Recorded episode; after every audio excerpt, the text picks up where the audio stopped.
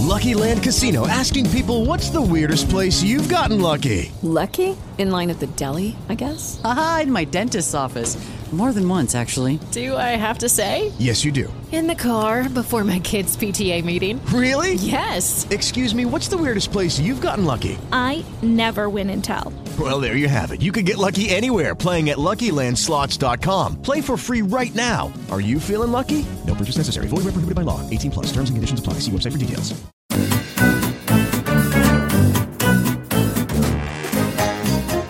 Casa Kilambil vi dà il benvenuto nel suo salotto. Mettetevi comodi e godetevi questa puntata ricca di contenuti e curiosità provenienti dal mondo del gioco e della cultura pop.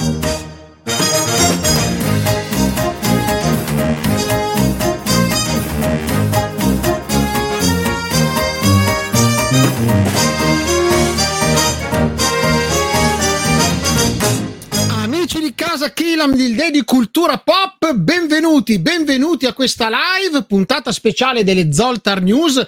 Come sapete, l'ultimo giovedì di ogni mese io e Christian Zoltar Bellomo facciamo un recap di tutto quello che è successo nel mondo di D&D, vi raccontiamo le novità, gli aneddoti, i segreti dietro le quinte, tutto quello che di bello c'è e anche di brutto a volte c'è da sapere del magico mondo del gioco di ruolo ed in particolare di Dungeons and Dragons. Ma questa sera puntata speciale perché speciale? Perché mh, non ci siamo riusciti a trattenere ad aspettare la fine del mese ma con l'uscita di Dungeons and DJ il podcast creato da Francesco Lancia dedicato al mondo di Dungeons and Dragons dei giochi di ruolo dove degli assoluti neofiti poi scopriremo con Francesco se è vera questa cosa o meno si sono messi intorno ad un tavolo a giocare a Dungeons and Dragons e a registrare un podcast dedicato a questo mondo pubblicato poi su un network quale il uh, network dei podcast di Radio DJ è stata una cosa talmente grande, una festa per noi amanti del gioco di ruolo, di D&D e della divulgazione di questo bellissimo hobby che non, non, ce l'abbiamo fatta. Abbiamo detto Francesco, sappiamo che sei in ferie qualche giorno, quindi torna prima e vieni in live a raccontarci perché, per come e come è nato tutto questo. Ma ovviamente non sarò da solo a parlarne insieme a me a, per intervistare Francesco. Ci sarà il buon Christian Zoltar Bellomo. Ciao Christian! Ma che bel mese è giugno per tutto il nostro mondo di DD e in generale del gioco di ruolo. Cioè, se ci penso, fin dall'inizio con Claudio Di Biagio, Alezia, Stranger Things e poi con questo fantastico podcast che si chiama Dangerous and DJs, cioè credo che o la gente inizia a giocare ai giochi di ruolo, a Dangerous and Dragons, oppure insomma non è più possibile, cioè manca soltanto che cosa? Il film? Insomma, sono veramente felice e contento per questo periodo. Cioè, ricorderò il giugno 2022, io c'ero quando Dangerous and Dragons lo volevano giocare veramente tante tante persone perché non so voi, ma in questo periodo mi stanno arrivando un sacco di richieste, sto vedendo tantissimi messaggi di non so giocare a Dangerous and Dragons, dove posso iniziare a giocare, con che cosa e tutto questo grazie al lavoro, credo, comunque di Claudio, perché comunque è importante anche quello che sta facendo, ma eh, quello che sta facendo Francesco è altrettanto una cosa che per me, che anni mi batto per la divulgazione di questo gioco che è per me meraviglioso, fantastico, il gioco più bello del mondo, credo che sia veramente un momento splendido, folgorante. E poi Stranger Things, ness- vabbè, adesso non vogliamo fare spoiler, però la prima puntata è commovente. E poi se ci pensi si sta creando una cosa che è assurda, c'è uno shortage di disponibilità di master, soprattutto di una certa età, sì. per il pubblico che si sta avvicinando, perché mentre per i ragazzi, eh, i giovani, eh, è molto più semplice usare Discord, trovare il gruppo, certo. andare in ludoteca, giocare. Per chi invece non è più di primo pelo, diciamo così, per assurdo sta diventando più complicato avvicinarsi a questo mondo che sta risultando sempre più di appeal. Ma io farei entrare subito Francesco proprio per affrontare questi discorsi insieme a lui, capire innanzitutto chi gliel'ha fatto fare, se sta sopravvivendo e come sta uh, vivendo anche lui questa situazione, perché poi leggeremo anche un po' di commenti che arrivano dalla community. Uh, insieme a tanto entusiasmo c'è anche tanto attrito, un po' di attrito da parte, diciamo così, dei, de, delle vecchie cariati di, del mondo del gioco di ruolo. Quindi diamo un abbraccio a Francesco e introduciamolo. Ciao Francesco, ben giunto. Ciao ragazzi, mi sentite? Grazie. Prova, prova, mi sentite? Sì. Perfettamente. Vedo Ciao. che avete, avete, tutti il logo di D&D da qualche parte e io no. Uh, io ce l'ho... Ce l'hai nel cuore. Ce l'ho nelle ciabatte, che però non ho qui con me. A saperlo le avrei prese, ma non, non ce l'ho. Ciao a tutti, come state? Guarda, Bene, carichi, carichi, è un, bellissimo, carichi. un bellissimo mese per Dungeons and Dragons, grazie soprattutto a te. Oh, sono, sono, no, vi, vi ringrazio, sono, sono, ovviamente onorato. Uh, non, non, sono sicuro che sia grazie soprattutto a me, credo siano grazie, ti ho sentito prima mentre ne parlavi, sono d'accordissimo, credo sia grazie a una serie di fattori perché sì.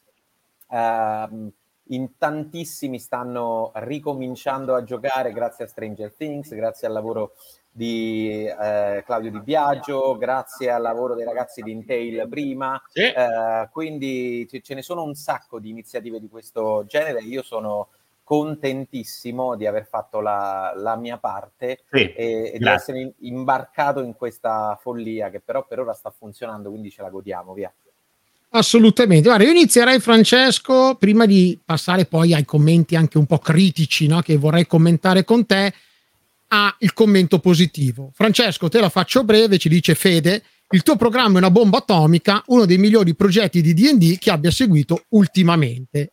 Troppo e quindi buoni. ce, ce la portiamo buoni. a casa subito la, la, la, dose di complimenti che fa sempre bene. Grazie, grazie, molto gentili, troppo buoni. Eh, sta, sta, sta, venendo bene, ci siamo divertiti. È stata una serie di coincidenze fortunate, devo dirvi la verità. Per cui quando succedono queste cose che si allineano i pianeti, ehm, poi le cose è più facile farle. Non dico che è più facile che vengano bene, ma è più facile farle. Per cui mi sono ritrovato con un team di lavoro fighissimo, con una radio che mi supporta pur non sapendo bene di che cosa si parlasse, con un brand che è Wizard of the Coast, che vi assicuro ce l'ha messa tutta per fare questo progetto, sì. e con una community che ho, io ho trovato accogliente, nel senso che ti ho sentito parlare di eh, ovviamente un po' di attriti, ma secondo me è, è una cosa che comprendo, è una cosa che ci sta. Io credo che D&D, ma il gioco di ruolo in particolare, sia eh, una cosa molto identitaria, per cui è una cosa che crea una community, no? E c'è la community dei giocatori di ruolo.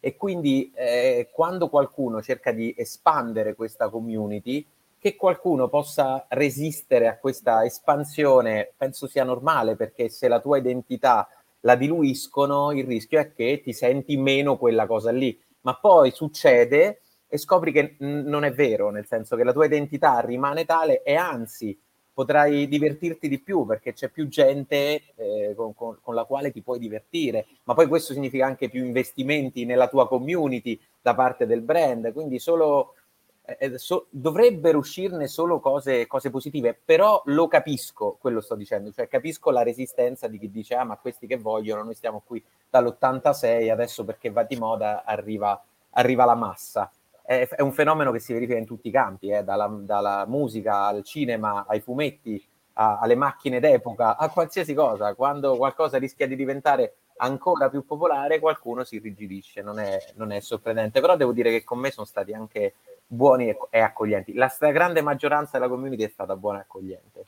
Mi, mi, viene da, mi, viene da, sorridere perché hai detto dopo un po' di anni f- finalmente si espande io vorrei dirlo e forse quasi gridarlo, io è dall'89 che aspetto questo momento. ne sono passati di anni e quindi veramente non ce la facevo più. Cioè, perché continuo a dire e pensare che questo è veramente il gioco più bello del mondo e che può servire veramente tanto alle persone. Io su questo sono d'accordissimo con te. Io ho fatto questo per, perché credo nel valore sociale del gioco in generale e del gioco di ruolo in particolare. Per cui l'ho fatto, poi magari vi racconto la storia di come è nato il progetto, ma l'ho fatto eh. veramente per, eh, quasi per ideale. Eh, lo so che molti pensano, eh, ti hanno pagato, t'hanno-" eh, non è propriamente così, ma, ma Vabbè. adesso, ne, ma adesso ne parliamo. E, mh, comunque lo, lo faccio per il motivo sociale del gioco. Io poi detto tra noi, io non credo che adesso, dopo questi mesi, eh, il macellaio sotto casa mia, eh, Otello di 73 anni, lo vedrò a tirare dadi tra un- una, una fettina di vitello e l'altra. Non credo che sarà Magari. ma sarebbe bellissimo, ma non credo che sarà così popolare. Credo che si espanderà un pochino, nessuno ci rimetterà, ma avremo più persone con cui giocare. Però magari poi quelle persone formeranno qualcun altro e generazione dopo generazione la crescita potrà allora sì essere esponenziale. Ma adesso non credo che eh, Lancia, Di Biagio, Intel, Stranger Things 4 fanno sì che eh, in, in omaggio col Corriere da Sera un set di dadi per Dungeons and Dragons. Non- non- no, sarebbe bellissimo, ma non credo che Ma guarda, con le cose che fa la Gazzetta potrebbe anche succedere. eh. Non, non la metterei così, però mi piace molto l'idea. Scusi, quanto le do? Ma mi dia due dadi da sei, Hai carne capito? trita. Grazie mille. Non credo, non credo che avverrà questo. Ma io ho una domanda che veramente ti chiedo quasi scusa per questa domanda, però eh, magari qualcuno se l'è chiesto, ma chi è Francesco Lancia? Salve, sono io, questa persona qui. Allora, eh, io sono eh, un ragazzo nato a Terni, vissuto a Terni per 18 anni, poi mi sono spostato a Roma per altri 18 anni e poi alla fine adesso da un mesetto, no, da un mesetto, da un annetto vivo a Milano.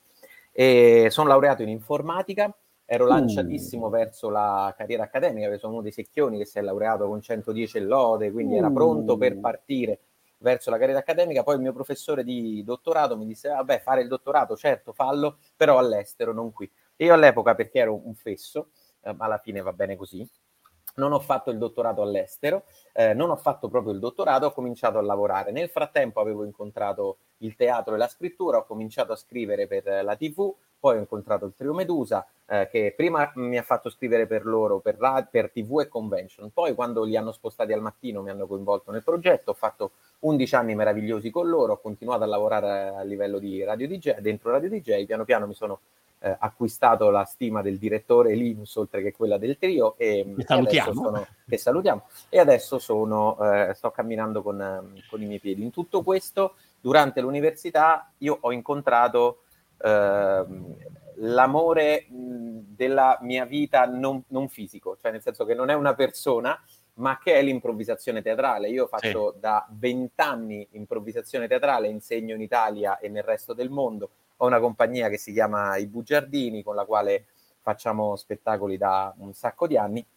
Tra l'altro, promotion. Mercoledì prossimo, se siete a Milano, all'Arena Est di Milano, facciamo un musical improvvisato. Sì, avete capito bene, è un musical, ma è completamente improvvisato e non c'è copione. Va, l'ho detto. Ho Promotion. fatto, ho fatto promotion. Eh, hai fatto E- benissimo, hai fatto. E, Beh, io, e quindi guarda, questo- io sono questo, appassionato di giochi da tavolo e di ruolo da, da tempo, grazie a un incontro fortunato con la Tana dei Goblin, che è un'associazione Ah, di divulgazione eh, di- del gioco in scatola nel lontano 2000X. Eh, ho cominciato a giocare da tavolo e a collezionare giochi da tavolo e adesso ne ho boh, 600 più o meno. un 600, eh, dove li metti? Perché c'è Mauro che non ha più una casa, ha una casa Eh, di giochi di scatola. uguale, uguale. Soprattutto ora io- che sei arrivato a Milano, dove li metti? Esatto, infatti sono tutti a Roma, sono tutti a Roma e mh, qui a Milano ne ho portati pochi perché io abito con Chiara che è la mia compagna e la casa è piccolina, per cui ne ho pochissimi in un armadio e lì devono rimanere. Ho, ho il diritto a quell'armadio pieno, ma a casa sono parete e parete piene e, mh, e- e quindi ho cominciato a giocare da tavolo e sono diventato collezionista e adesso seguo quel mondo. Di ruolo ho giocato per la prima volta al liceo, poi ho Sì. proseguito all'università con un altro master, ho fatto diversi giochi di ruolo, poi Molti mi stanno chiedendo, ma che edizione giocava all'università, al liceo? Eh, è una bella domanda, è una bella Prego. domanda perché non ero così dentro da dire al Esatto. master ma che edizione giochiamo? C'era, Però- il ta- c'era il taco? Eh, questo termine per colpire le creature? Taco. Sì, si sì, c'era il taco, sì, sì, mi Seconda sembra di sì. Mi sembra di sì, sì, ho, ho questo ricordo.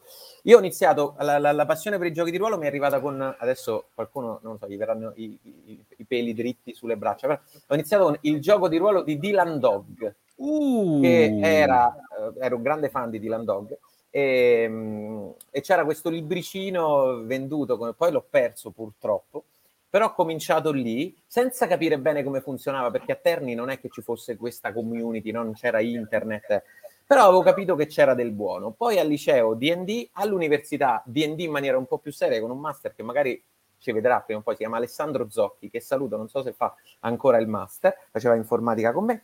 E mm, poi giochi da tavolo, quindi sospeso i giochi di ruolo con due parentesi, una a un gioco stranissimo che si chiamava, mi pare, OG, OG, che è un gioco che era un libricino piccolissimo eh, di gioco di ruolo, che ho ancora a casa peraltro, gioco di ruolo negli, eh, nel tempo primitivo, preistorico, in cui mm. la chiave del gioco, del sistema era semplicissimo, c'erano dei dadi da 6 e, e, c'era tipo ogni 4, 5, 6 era un successo e ogni 1, 2, 3 era un fallimento, insomma era proprio così semplice, semplice. La particolarità del gioco era che l'ultima pagina del manuale conteneva 20 parole ed erano le uniche parole che tu potevi usare perché eri un uomo primitivo. Quindi mm, quando incontravi qualcuno c'era sole, sole, grossa cosa, bu, bu, dovevi fare questa cosa con il master che descriveva la situazione ed era mega divertente. E poi un'altra piccola parentesi, durata poco purtroppo, ha eh, hai trovato la copertina, esatto, bravo, questo qui, era proprio questo. E poi un'altra piccola pras- parentesi a Toons, il okay. gioco dei cartoni uh. eh, animati. Mazzate, eh, se non sbaglio. Mazzate, cioè... mazzate a go-go, mazzate un gioco stupidissimo Ma... in cui dovevi mazzate prima, divertenti. prima girare. E questo era, poi niente più, per tutta, no, per tutta l'università non è vero, però per diversi anni con lavoro, eccetera, eccetera, durante il Covid ho, avendo fermato, perché diciamo così che la parte dell'improvvisazione teatrale sopperiva alla mia voglia di giocare di ruolo, ok? Sì. Perché facciamo un po' la stessa cosa, mi viene da dire. Uh, ci sono dei punti in comune, diciamo così. Certo. Poi il Covid ha bloccato l'improvvisazione teatrale, ho detto ah, ho voglia di giocare di ruolo, ho, abbiamo fatto Comici all'avventura in collaborazione con Asmodee, sì. che era una sezione di giochi di ruolo eh, masterizzata da Luca Cattini di Asmodee sì. con... Che salutiamo. Eh, certo, con un po' di comici a partecipare, quindi Rapone, Stefano Rapone, Federica Cacciola, Daniele Tinti, Guglia Scognamiglio e Daniele Fabbri. E, e lì mi ha ripresa la scimmia, quindi ho ricominciato, eh. ho ricostruito mie, le mie compagnie. Chiara, la mia compagna che non voleva giocare, l'ho fa- ho fatto come Dungeons and Dragons. Ho detto, vabbè, ma prova, cosa mai può andare storto? E adesso abbiamo la nostra compagnia, la nostra... Che meraviglia! E giochiamo e, e poi... Eh, Dungeons and DJ. Ho risposto alla tua domanda? Sì, pure troppo. Direi. direi veramente tanto, anche perché quando ho cercato informazioni su di te, eh, la prima cosa che mi è saltata all'occhio è eh, che appunto fai questa scuola di improvvisazione. Quando ho letto improvvisazione ho detto a posto, stiamo a posto, una botte de ferro proprio. Eh, e quindi credo sì. veramente che è, è, è per, insomma la ciliegina sulla torta tutto questo. Ci sono tantissimi punti in comune tra l'improvvisazione teatra- sì. teatrale e il gioco di ruolo. Eh, l'improvvisazione teatrale, ehm, ma, non, ma, non, solo dal punto di vista della tecnica, anche proprio dal punto di vista della filosofia. Poi magari se poi sa- sarà interessante parlarne, perché molti commenti che ho letto eh, all'uscita di Dungeons e DJ mi hanno colpito perché sono, eh, raccontano una filosofia di gioco molto particolare che a me non fa impazzire ma che capisco perché la ritrovo anche nell'improvvisazione teatrale, cioè mm. quelli che eh, sacrificano sul, la dico così, sacrificano sull'altare del dio delle regole il proprio divertimento. È dura, che, eh? che secondo me si fa anche nell'improvvisazione questa cosa, eh? però okay. questa cosa in realtà più che aprirti alle possibilità che il gioco di ruolo, così come l'improvvisazione ti dà, ti chiude un sacco di possibilità che tu non vedi perché magari una regola o un'altra te la proibisce, te la impedisce. E sì. quindi ti perdi un sacco di occasioni di divertimento per te e per il tuo gruppo. Che è poi la eh, bellezza di avere dei giocatori neofiti, come magari ti è capitato con i ragazzi di Dungeons and DJs, proprio che dicono: Ma posso fare questa cosa? Sì, la puoi fare, anche se non c'è una regola, non te ne frega niente. Vuoi provare a prendere un tavolo e spaccarglielo in testa? Non c'è la regola, ok, ci si inventa la regola sul momento e quello è per me il gioco più bello del mondo perché puoi fare veramente quello che vuoi in quell'istante. Anche nell'improvvisazione teatrale non esistono diverse filosofie come immagino nel gioco di ruolo anche se non sono così addentro e mh, nell'improvvisazione teatrale esiste chi cerca delle regole per guida- farsi guidare Sì. e le segue, e c'è chi anche non ha, ha capito le regole, ma poi le mette da una parte e si diverte utilizzando le regole come stimoli per creare cose più particolari, più divertenti, più inas- in- impreviste, più, più inattese. Ehm, e io faccio questa cosa qui, io permetto al mio compagno di scena di fare quello che vuole, perché poi tanto io sono in completa apertura e qualsiasi cosa lui farà, qualcosa ne faremo, magari niente, però qualcosa la, la- la- la coinvolgeremo. no? Nella prima puntata c'è, eh, ci sono un sacco di queste situazioni in cui loro Sì. buttano lì una cosa, io dico, boh, vabbè, questa cosa mi diverte, vediamo dove andiamo, poi Sì. magari non ne facciamo niente. Che è una cosa che ho apprezzato tantissimo in queste due prime puntate, che è anche l'approccio, poi parlare di approccio giusto, approccio sbagliato è sempre complesso, però per avvicinare qualcuno al mondo del gioco di ruolo, che è comunque è un mondo complesso, un mondo poi fatto anche di regole da sapere, perché altra cosa che ho apprezzato è questa gliela faccio passare, questa no, perché sennò rompe il gioco, cioè non po- possono fare tutto, ma nei limiti della eh, fiction, altrimenti diventa solo cacciara. Ma l'approccio che hai avuto è- mi è piaciuto tantissimo perché proprio secondo me è l'approccio perfetto per un gruppo di persone che non hanno mai giocato. Assolutamente. Sì, dei paletti perché c'è una struttura, ma senza cadere nelle- nel- nel- nella pedissequità de- del seguire la regola, il dado. Infatti, vedevo alcuni commenti: Ah, ti sei dimenticato tutti gli attacchi furtivi. Poi magari te li sei dimenticati davvero, però inserire anche quel layer proprio nel primo combattimento, nel primo momento in cui hanno tiro il dado, ma cosa vuol dire, cosa posso fare. Eh, se è stata una dimenticanza, io l'ho vissuta comunque come una cosa Allora, positiva per un molto tavolo onestamente, di, molto onestamente. Molto onestamente ti dico sì, è stata una dimenticanza. Eh, in realtà eh, avevo letto che erano condizioni molto strette affinché avvenga un attacco furtivo in quelle condizioni. E dentro di me io ho pensato, ma se io adesso a loro mi metto a spiegare questa cosa, io li perdo. No. Perché sono persone che mh, no- i- a, a me fa ridere, ho letto dei commenti del tipo, ah ma non, non è possibile che non sappiano cos'è un gioco di ruolo. Ragazzi, non avevano idea che esistesse un dado a 20 facce. Quando io gli ho detto prendete il D20, la loro espressione è stata, che cos'è? Ho detto il dado a 20 facce e loro, cioè, dico, un dado che invece che a 6 arriva a 20 e la reazione, esistono? E dico, guarda, ce l'hai lì davanti, è questo. Ah, ecco, vedi, dalle prime puntate sono tagliate per motivi di intellegibilità tutte le volte in cui loro prendono il dado sbagliato per tirarlo perché non sanno qual è un D4, non sanno qual è un D8 e, lo- e non lo sa neanche chi sta ascoltando ed è la prima volta che ha a che fare con il gioco di ruolo e questa cosa io la devo tenere in considerazione, se no me li perdo. Se io li rimbombo di regole, io me li perdo.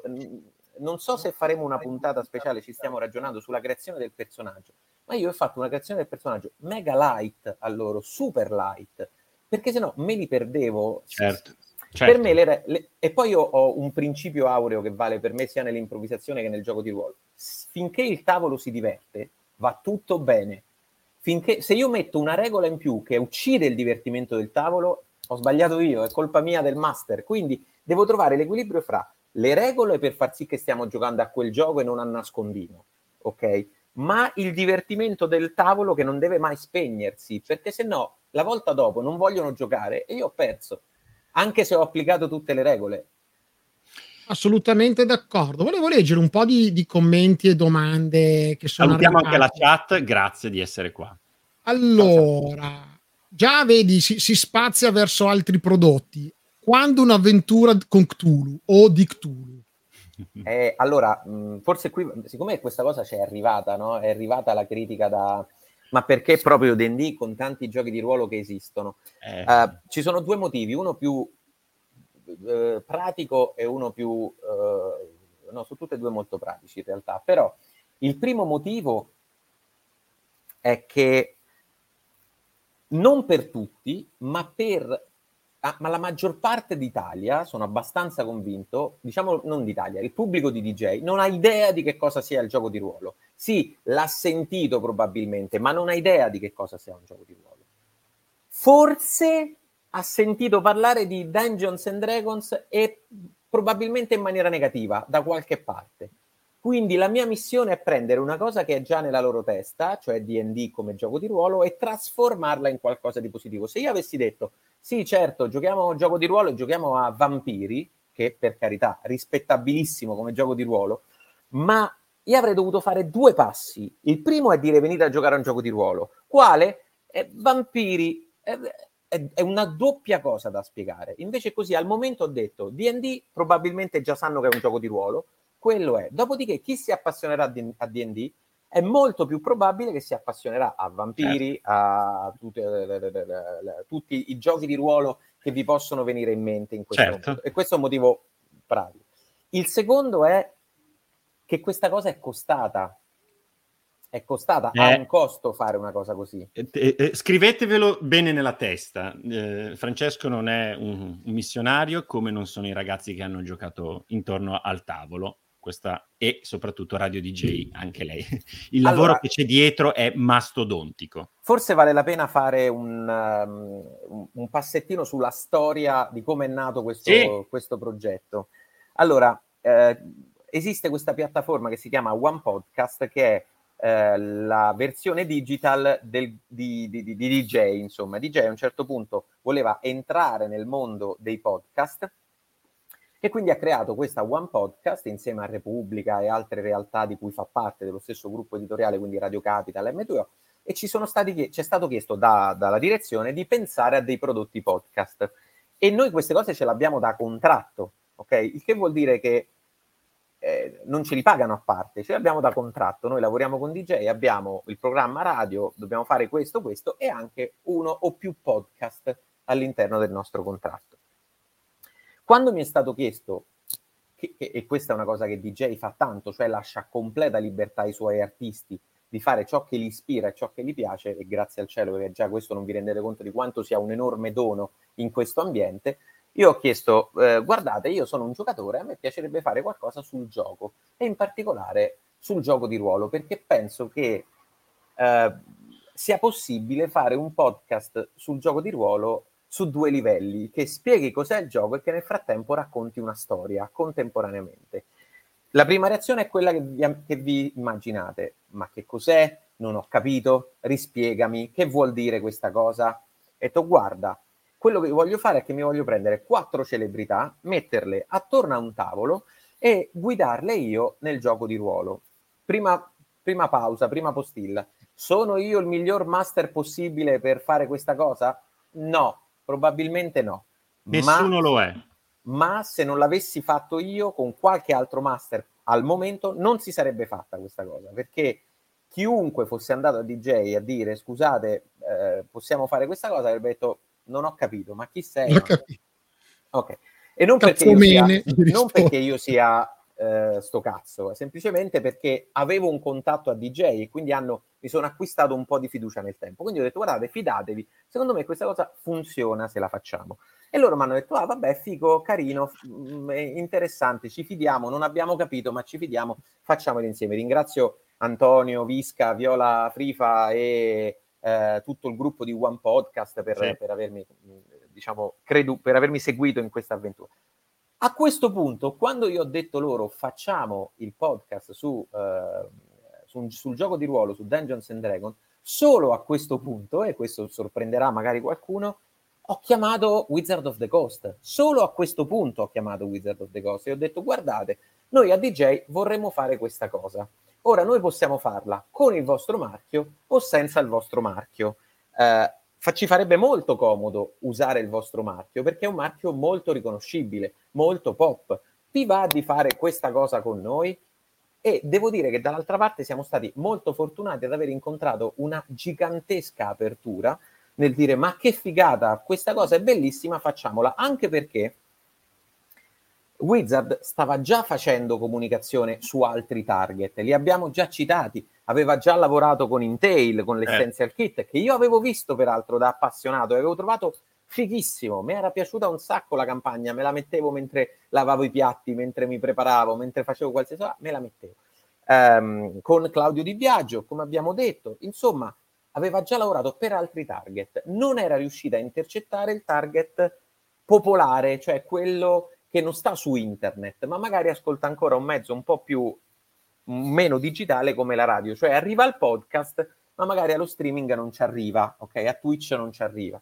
Ehm, e mi hanno detto che figata, facciamolo. E Wizard of the Costa, nella persona di eh, Marco Caputo, Che ehm, salutiamo. che salutiamo. Ciao, Marco! Ci dovrebbe saltato- seguire perché mi ha detto che passava.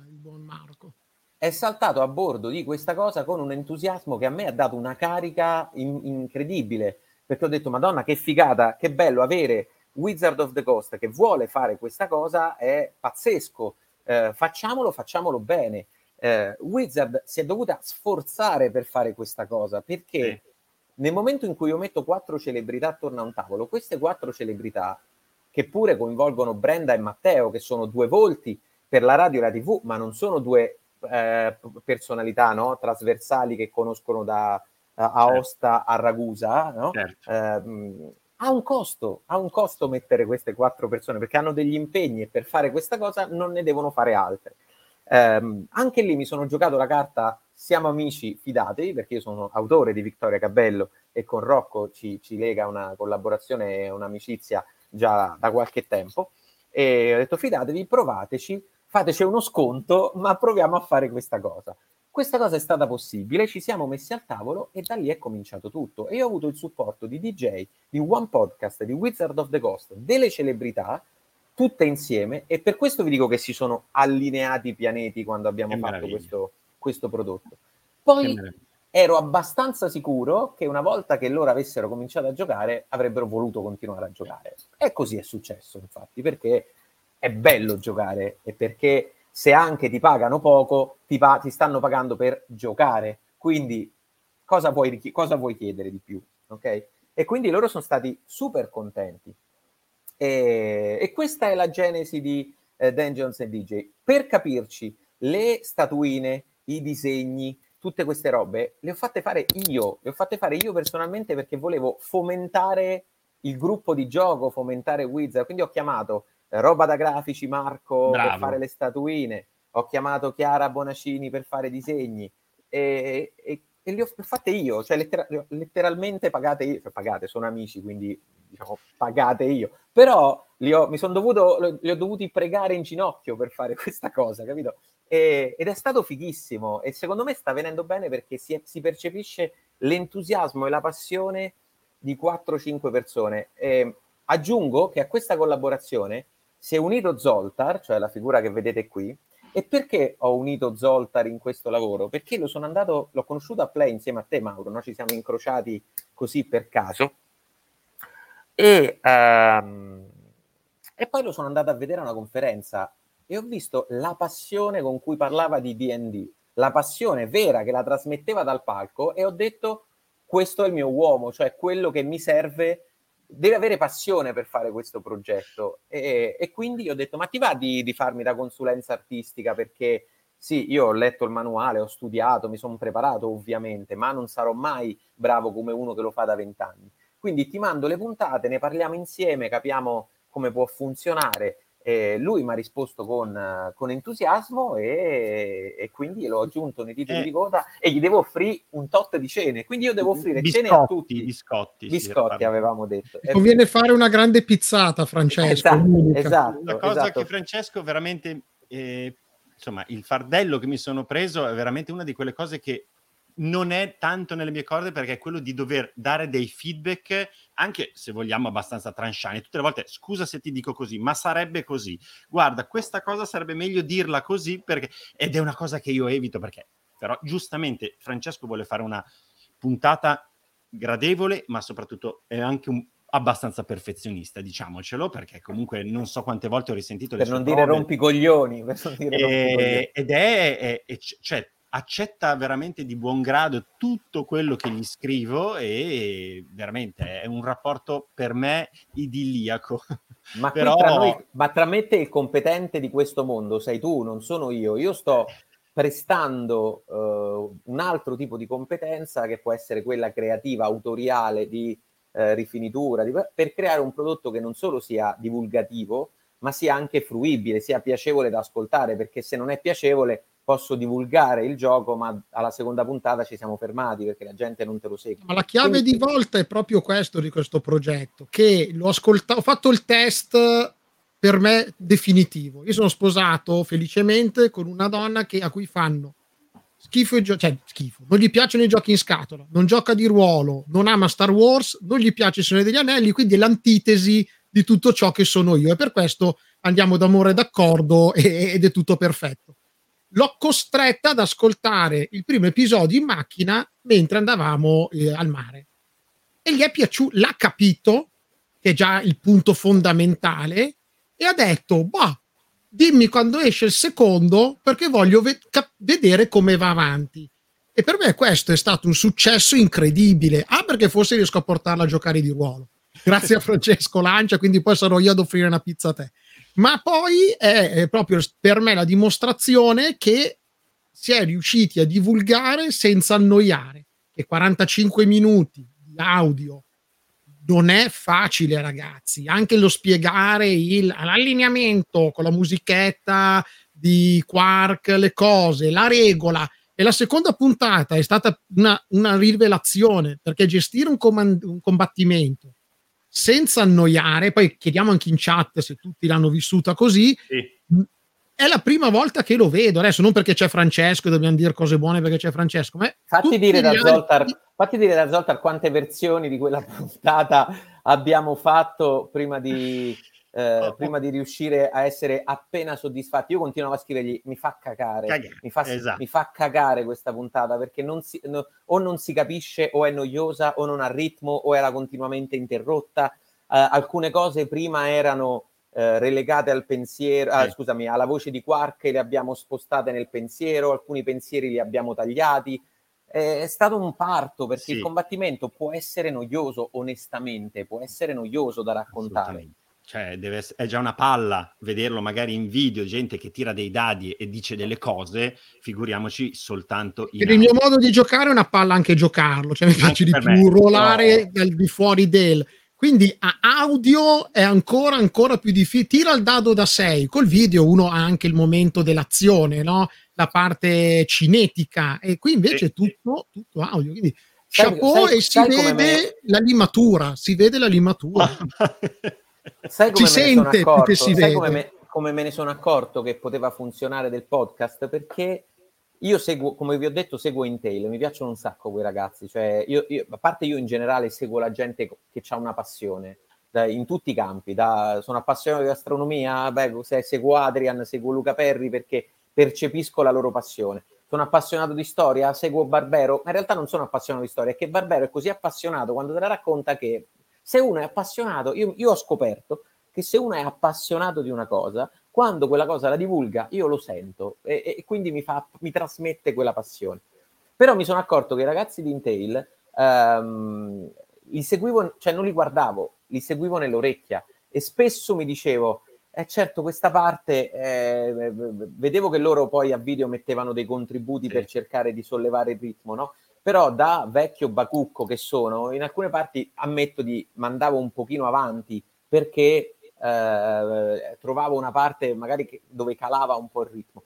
E, ehm, e, mi rendevo conto che molto dipendeva dal video e quindi ho detto secondo me se togliamo il video ci guadagniamo ecco perché alla domanda eh, perché mai Twitch o YouTube perché secondo me non ci devono stare Twitch o YouTube perché per rendere fruibile questa roba a un pubblico generalista tu devi essere tremendamente editato tremendamente editato e, e, e condito musiche, suoni, eh, effetti eh, attenzione, per rendere questo fruibile a un pubblico generalista, perché invece io sono appassionato di giochi di ruolo, io mi sparo pure eh, un'ora e mezza di actual play fighissimo, senza suoni, senza niente, ok? Certo. Però ci devo arrivare a quel punto in cui mi piace talmente tanto il gioco che un'ora e mezza di actual play me lo sparo. Quindi il mio obiettivo era quello di far arrivare a tua moglie, Mauro, oppure arrivare al tipo che eh, mi ha scritto, non mi ricordo dove, mi ha detto mia mamma 50 anni e rotti mi ha chiesto di spiegargli meglio l'allineamento perché stava ascoltando il podcast e a me è scesa una lacrima. Ecco, quest- questa roba volevo fare, cioè volevo arrivare con la fregatura, tra virgolette, del raccontare una storia a spiegare come si gioca di ruolo, che non è un incubo satanista, ma è una cosa divertentissima. Sì. Assolutamente. Passerei un attimo a leggere ancora qualche domanda in chat prima di farti le nostre altre domande.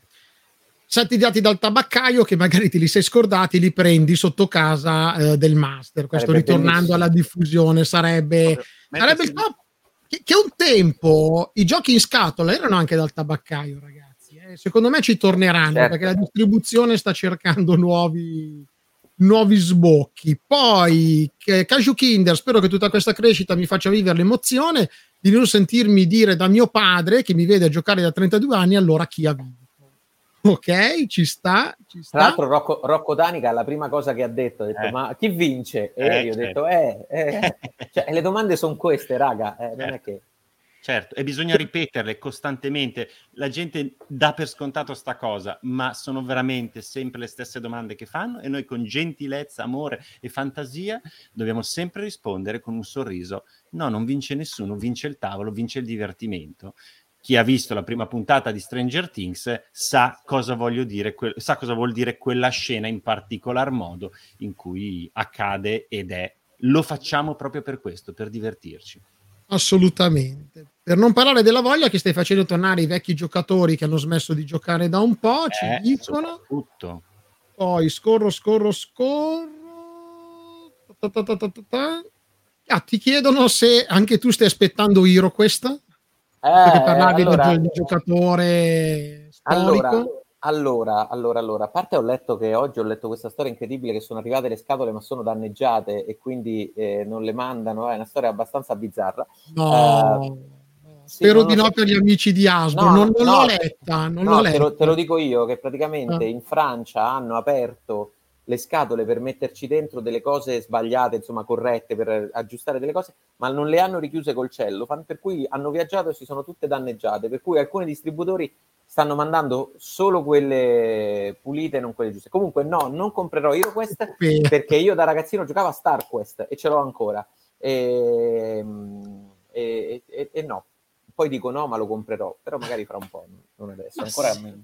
Mi Tanto troppo. l'obiettivo è metterlo proprio in grande, grande, grande distribuzione. Quindi, secondo me, è anche strategico aspettare, esatto, aspettare esatto. un attimino. Senti, eh, volevo farti una domanda sul party. Sì. Co- come, oh, a parte che erano amici, quindi erano persone raggiungibili e eh, con, magari che potevi convincere con meno difficoltà. Ma tu hai pensato subito a loro, a queste quattro persone? Allora, io ho ehm, pensato, io ho pensato ai, più, um, ai più scettici, cioè ho pensato a quelli che avrei avuto più difficoltà a convincere. Uh, e quindi ho preso Matteo perché, intanto Matteo Curti perché si chiamava Dungeons and DJ e quindi qualcosa di DJ oltre me doveva esserci, quindi nella nostra testa avevamo lasciato un posto per Radio DJ e secondo me Matteo è la figura giusta perché Matteo sì. non lo sa ma è un nerd. Eh, è closeted potrei dire no? cioè eh, è nell'armadio ma è un nerd. E lui era molto scettico. Cioè lui mi diceva io non ho idea di che se parla non, non ne so proprio niente. Io ho detto guarda fidati siccome penso di avere un pochino della sua stima ho detto mettiti al tavolo e, e proviamo a giocare. E Matteo è impazzito. Cioè Matteo ma adesso io non vi posso dire come finisce la prima stagione sarebbe un grave peccato. Ma beh, cioè, ha detto no, no, noi non possiamo smettere qui, cioè noi dobbiamo andare avanti e dobbiamo capire come... come sì, Matteo, come io da, da, quando è, è, proprio arrivato, prima col Trio Medusa e poi anche lui è passato eh, con Linus, l'ho sempre visto nerd perché è uno smanettone pazzesco. Sì, è, smanettone. è veramente, per sì. me è, è, sempre stato nerd, eppure non lo sa, come dici. E non lo sa, esatto. Quindi Matteo così.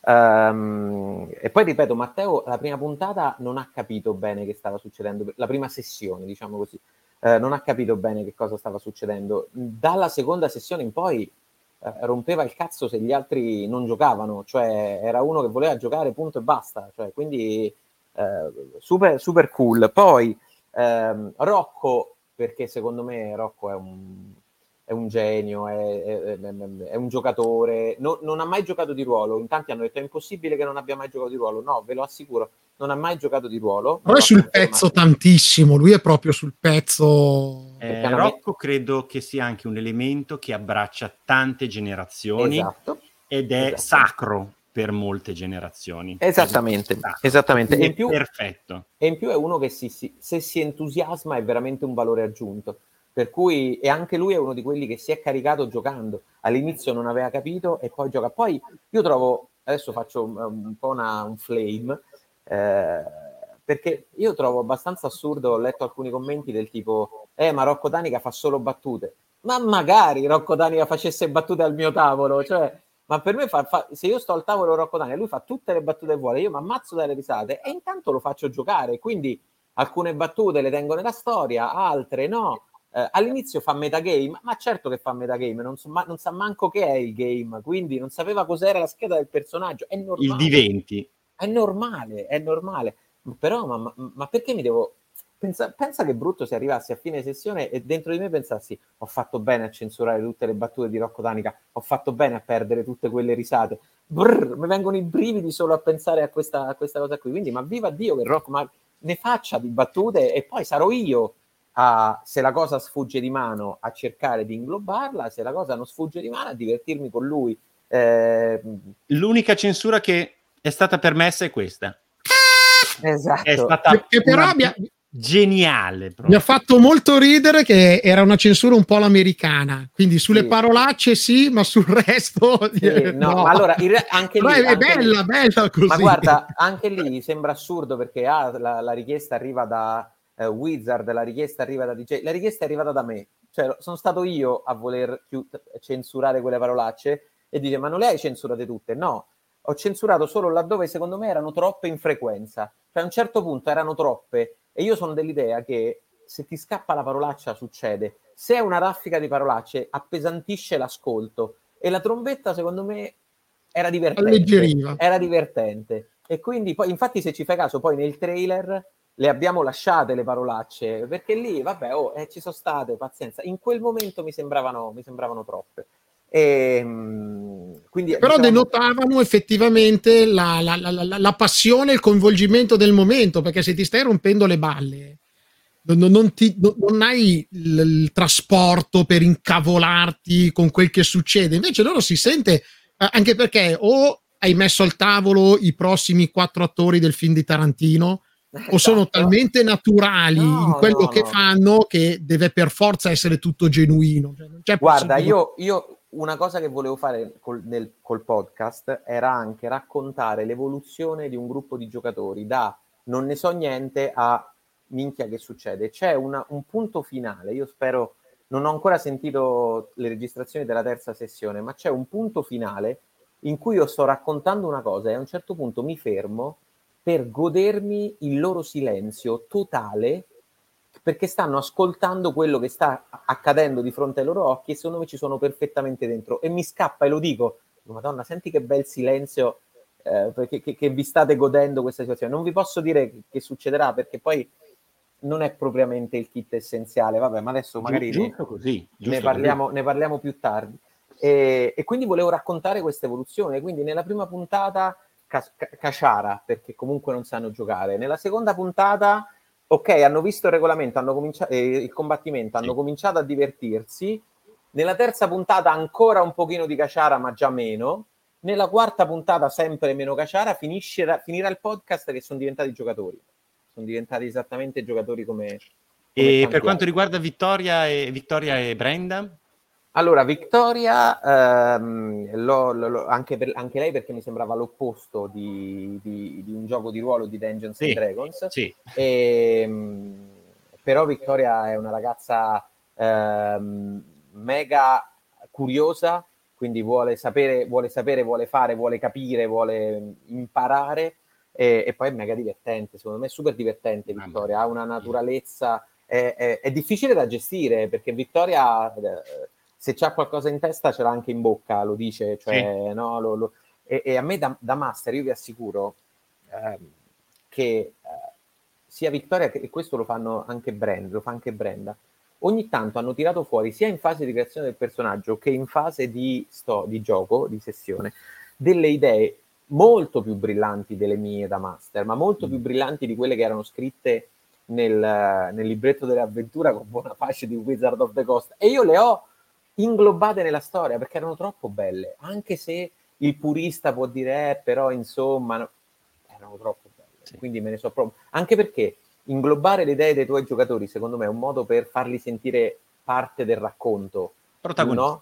Uh, a un certo punto, nella terza puntata ci sono un sacco di piccoli snodi di questo tipo, cioè cose che vengono lanciate dai giocatori che cominciano a prenderci mano e che io devo inglobare nella storia per non far sentire sprecata la loro partecipazione.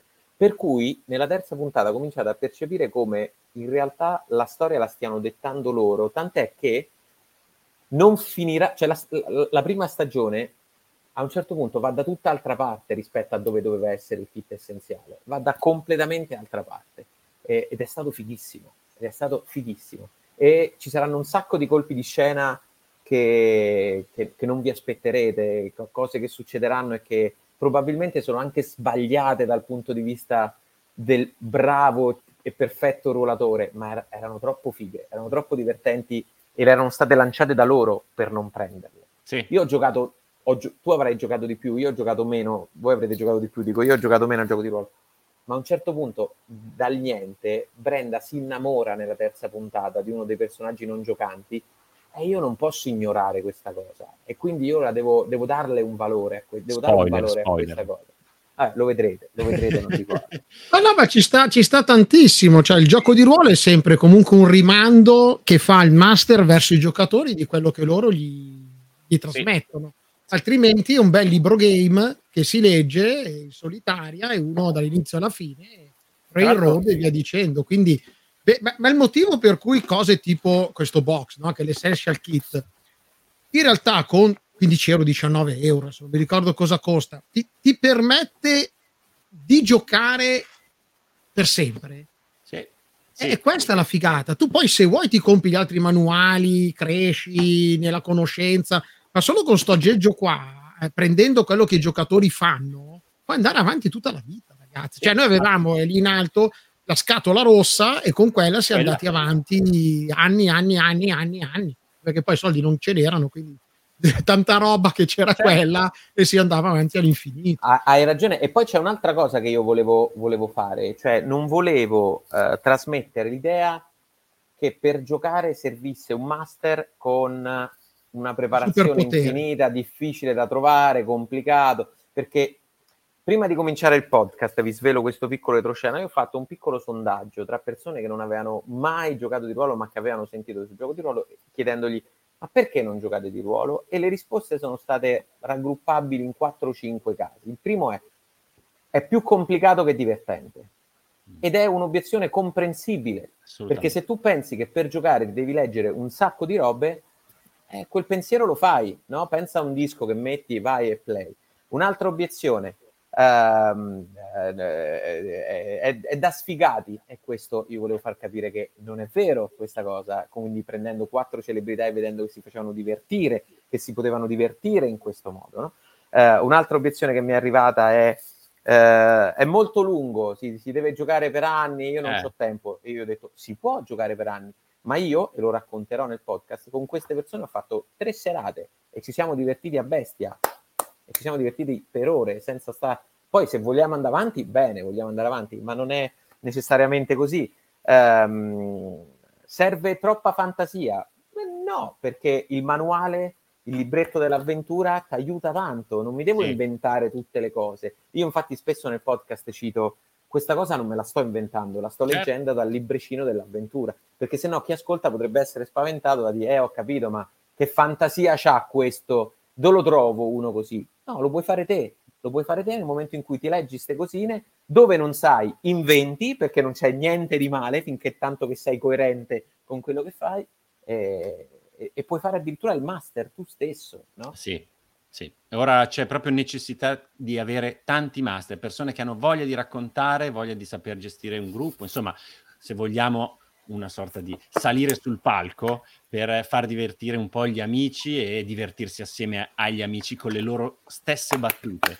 Però non spaventatevi a fare il master perché ve lo assicuro, vi dà poi anche tanti benefici fuori dal gioco, ma non tanti, tantissimi. Io devo tutto all'essere essere stato cocciuto a voler fare il master per, la, per tanto, tanto, tanto tempo e che mi ha servito, mi è servito veramente tanto, ma non per il gioco, ma per il resto della mia vita. Sì, per la vita. E poi il messaggio che per fare il master non bisogna andare in accademia è fondamentale. Cioè, non c'è il corso da master, c'è solo la voglia dopo... di divertirsi con gli amici. Poi, se uno vuole migliorare, esatto. diventare. Noi abbiamo ho degli amici storici giocatori che hanno fondato delle scuole di teatro che fanno dei corsi dedicati al come eh, trasferire, creare l'avventura horror, l'ambientazione horror. Se, uno vuole poi crescere in un certo modo, può anche andare,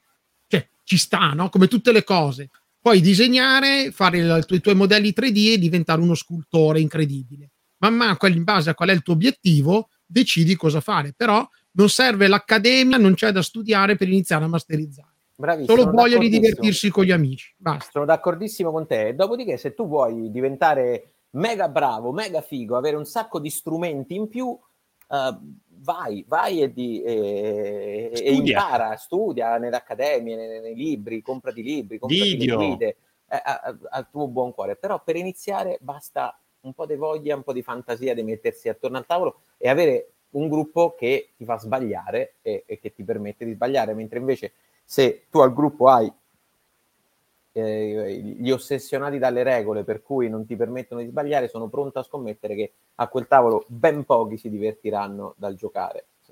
Io almeno io la non ci torneranno. Io almeno la vivo così, io vivo sempre le regole come uno strumento per divertirsi di più e non come un ostacolo per divertirsi di, no, di, di meno. Quindi sarò... Ma dopo la seconda puntata, quanti colleghi ti stanno già chiamando per masterizzare o per allietare le feste dei loro figli? Dai, c'è il compleanno del bimbo, vieni a masterizzare la partita. Quello che ti posso dare è che dopo la seconda puntata, eh, quello che ti posso dire è che dopo la seconda puntata eh, si sta creando un gruppo a DJ di tecnici speaker, cioè che vogliono giocare e che quindi mi hanno chiamato dicendo ma facciamo un party a DJ in cui eh, io però poi finisco i giorni della settimana, nel senso che uno qui con co la, la, la, mia compagna e i nostri amici, un altro ho i corsi di improvvisazione perché comunque insegno improvvisazione nelle scuole, eh, cioè in, in una scuola, eh, una mi alleno io e poi ho finito i giorni, però insomma l'idea di fare un party dentro DJ eh, potrebbe, potrebbe aver, averlo. Come la stanno prendendo a DJ questa cosa? Cioè, secondo me, pionieristica all'interno del loro podcast, cioè all'interno della loro bolla fantastica. Sono molto contenti perché sta andando bene, sta, okay. insomma, è in classifica, funziona. Poi DJ è una radio commerciale, quindi certo. eh, conta a livello artistico, ma contano anche i numeri. I numeri ci sono. La partnership con Wizard of the Coast eh, è stata uh, fruttuosa, sono son contenti tutti e due i lati. Quindi... Stagione 2. Eh, questo, questo, dipende perché come, questo dipende perché, come ti dicevo, non penso di violare nessun segreto nel dirlo, Wizard of the Coast Italia si è impegnata tanto per fare questa cosa e non è detto che si possa impegnare altrettanto per fare una stagione 2. Non so se mi sono spiegato. Noi lo speriamo, ovviamente, però poi ragazzi ci sono dei bilanci da far quadrare e quindi non, non è detto quindi se volete la stagione 2 avete una missione sola. Comprare un sacco di essential eh, kit eh, e, e eh. far capire a Wizard che il progetto funziona eh, ha una resa e quindi poi vedrete che ci sarà la stagione 1, 2, 3 lo spin-off, il, il prequel, il sequel e tutto il resto. Comprate Beh, per esempio, manuali Esatto, oppure ascoltate il podcast.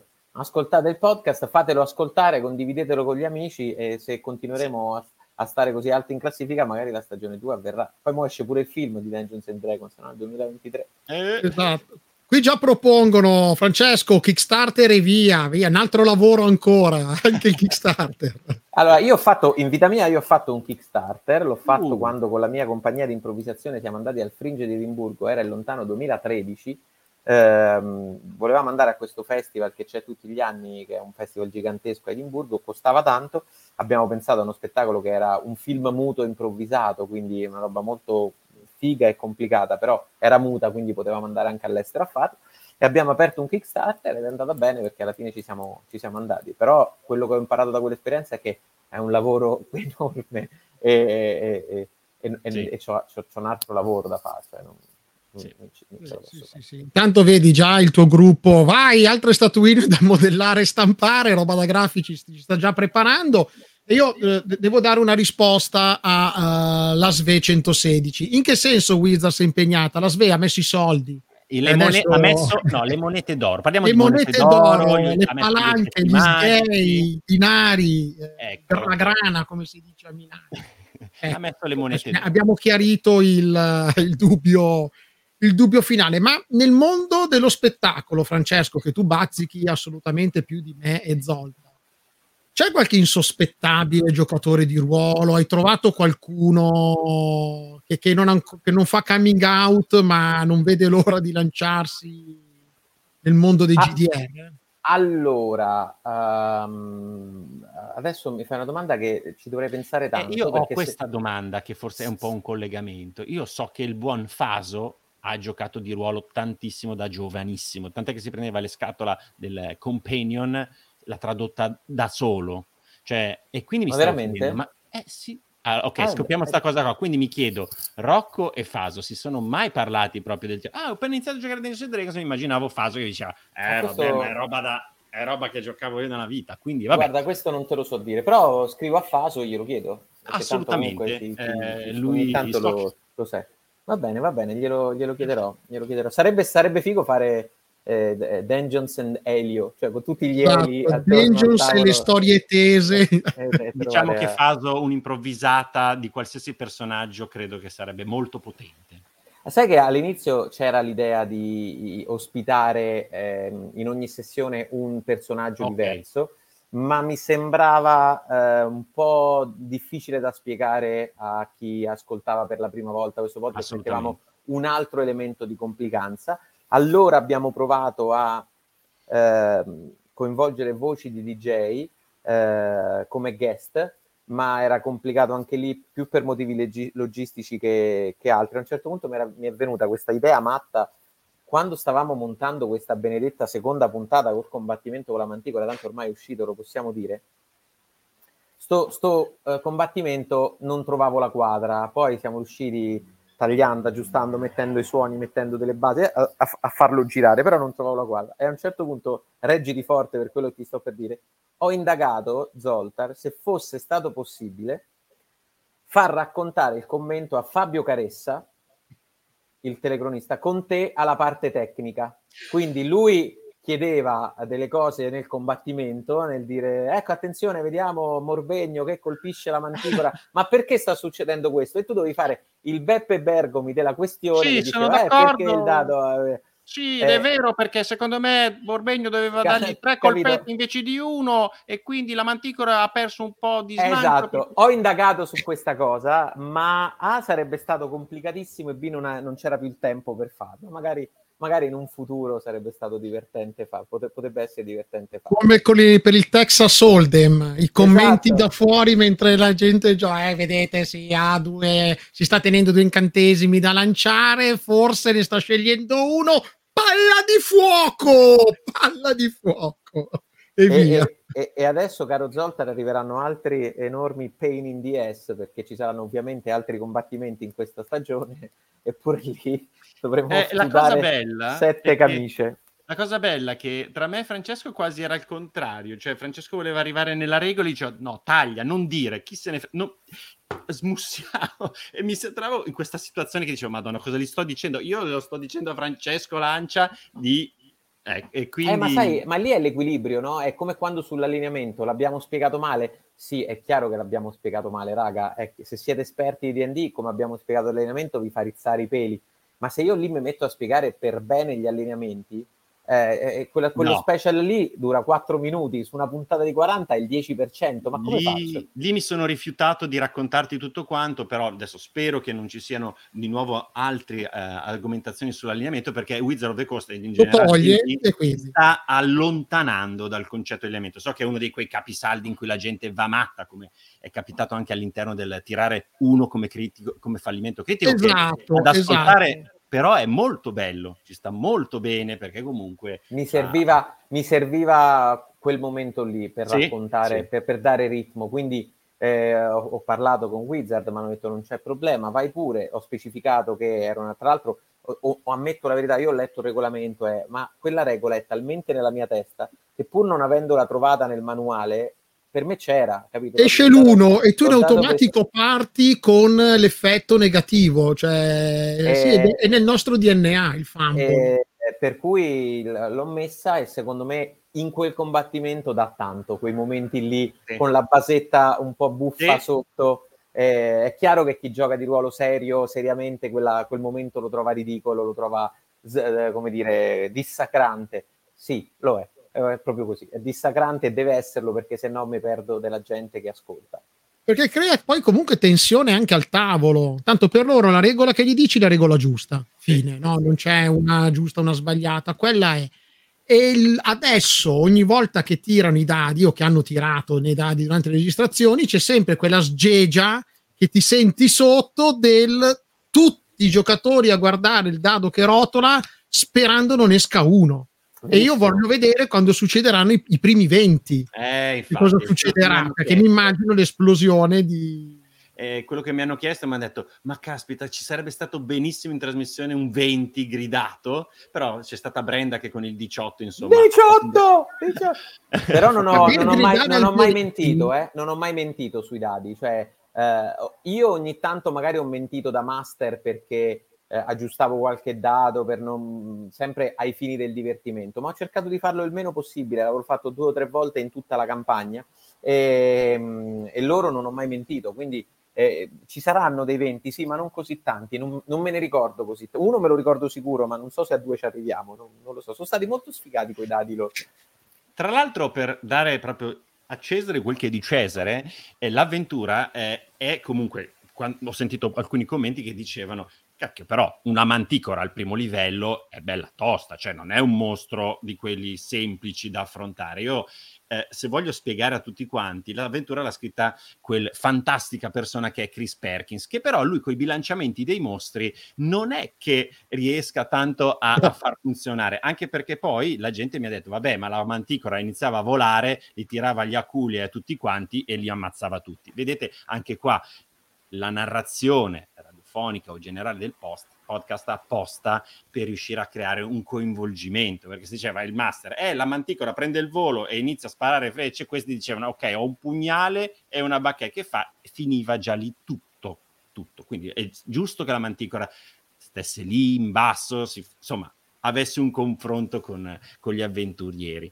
Allora, io vorrei però suggerire a tutti, eh, prima di ascoltare puntata 5, di, prendervi tutti un bel tranquillante, perché quello che succederà in puntata 5 eh, potrebbe veramente farvi strappare i manuali, secondo me.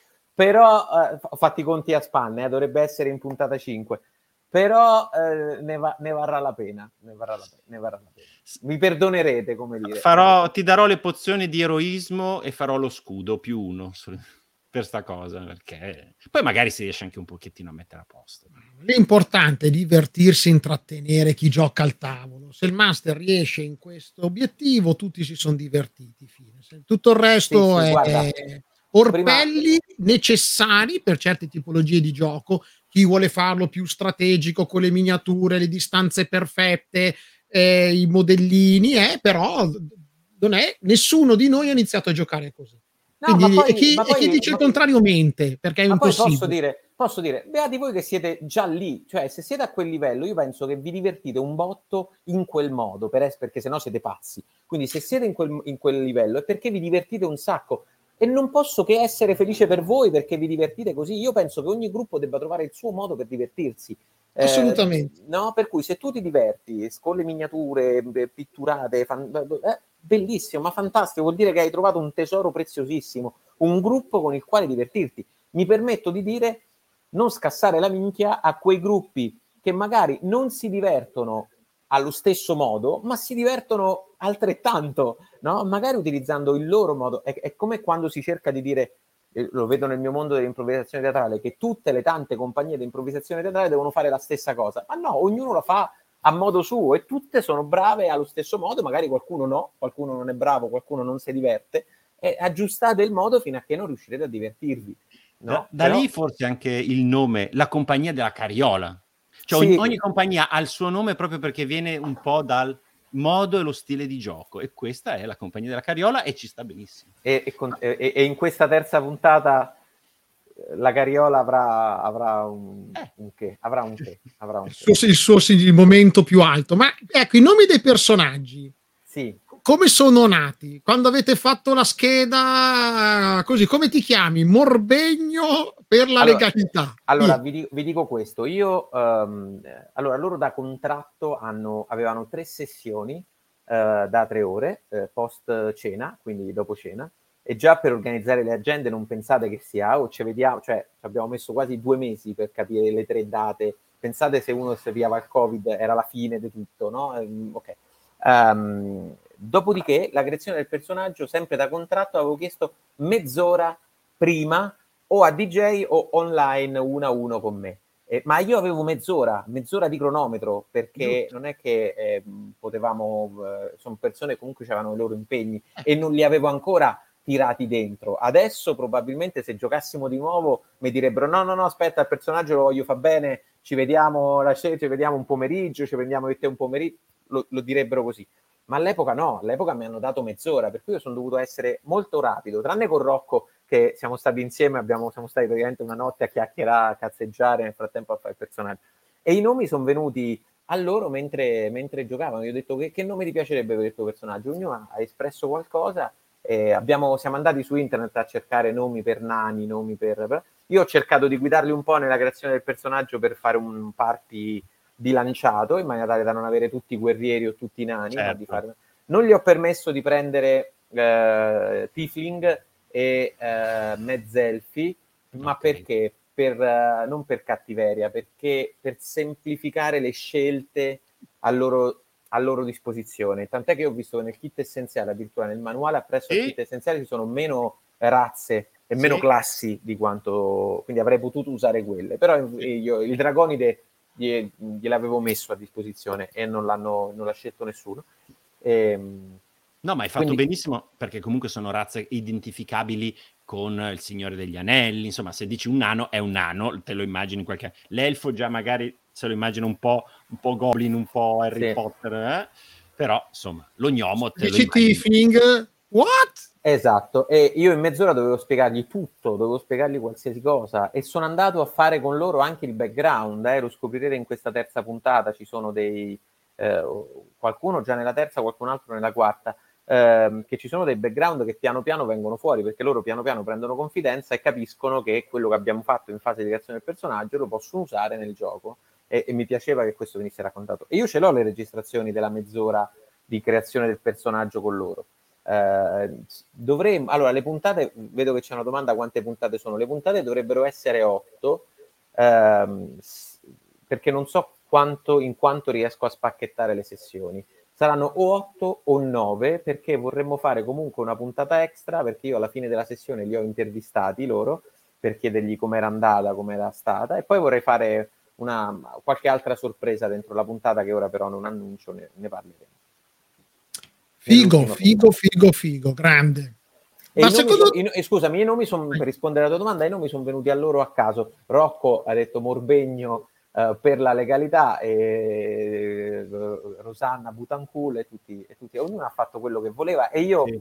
non li ho minimamente castrati in nessun modo perché mi sembrava dare un brutto messaggio dicendo già loro eh no, questa cosa non la puoi fare. Mm. Sì, sì, sì. Ma poi anche qua quasi tutti noi, cioè i miei personaggi erano i nomi dei medicinali che vedevo sul tavolo o le parole del giornale lette al contrario normalmente. Quindi, e- e tanti nomi di personaggi di libri anche storici in inglese, se tradotti in italiano, non vanno lontano da Morbenio per la legalità. Ecco, facendo un piccolo rewind, però ci siamo dimenticati di parlare di Brenda, che anche lì non conoscevo e poi ho trovato una persona fantastica, anche a livello social, non so se la state seguendo, andatela a seguire su Instagram, perché c'è un bel dibattito tra lei e Victoria abbastanza colorito che si rimpallano da una parte e l'altra di Instagram Stories eh, e si mandano un po' a quel paese. Andate a seguirle perché sono fantastiche. Brenda, come è venuta fuori? Allora, eh, il quarto posto di eh, Dungeons and DJ doveva essere inizialmente per un eh, cantante una, o una cantante, okay. perché nella nostra idea era eh, un, mondo de- un mondo della radio, un mondo della televisione, un mondo della comicità che era Rocco e un mondo della musica. Eh, poi a un certo punto Rocco ha detto: Scusate, vi posso suggerire questo nome che io avevo già nella lista in realtà. Ha detto: Vi posso suggerire perché secondo me è bravissima. A me mi si è accesa tipo una lampadina, ma certo, cacchio, lei perfetta, fantastica.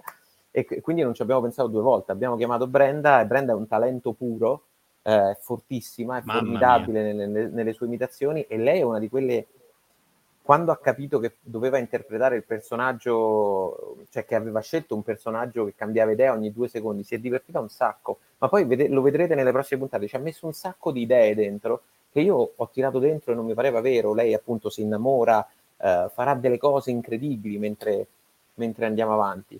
E, insomma, lo, sì. lo, vedrete. Lei, secondo me, è un talento e, e quindi sono molto contento del party scelto. Eh, su Instagram proprio vedrete le sue stories che sono proprio come un po' il suo personaggio, ovvero bianco e nero e a colori, cioè in un modo completamente fantastico e in un altro un po' più realistico e crudo.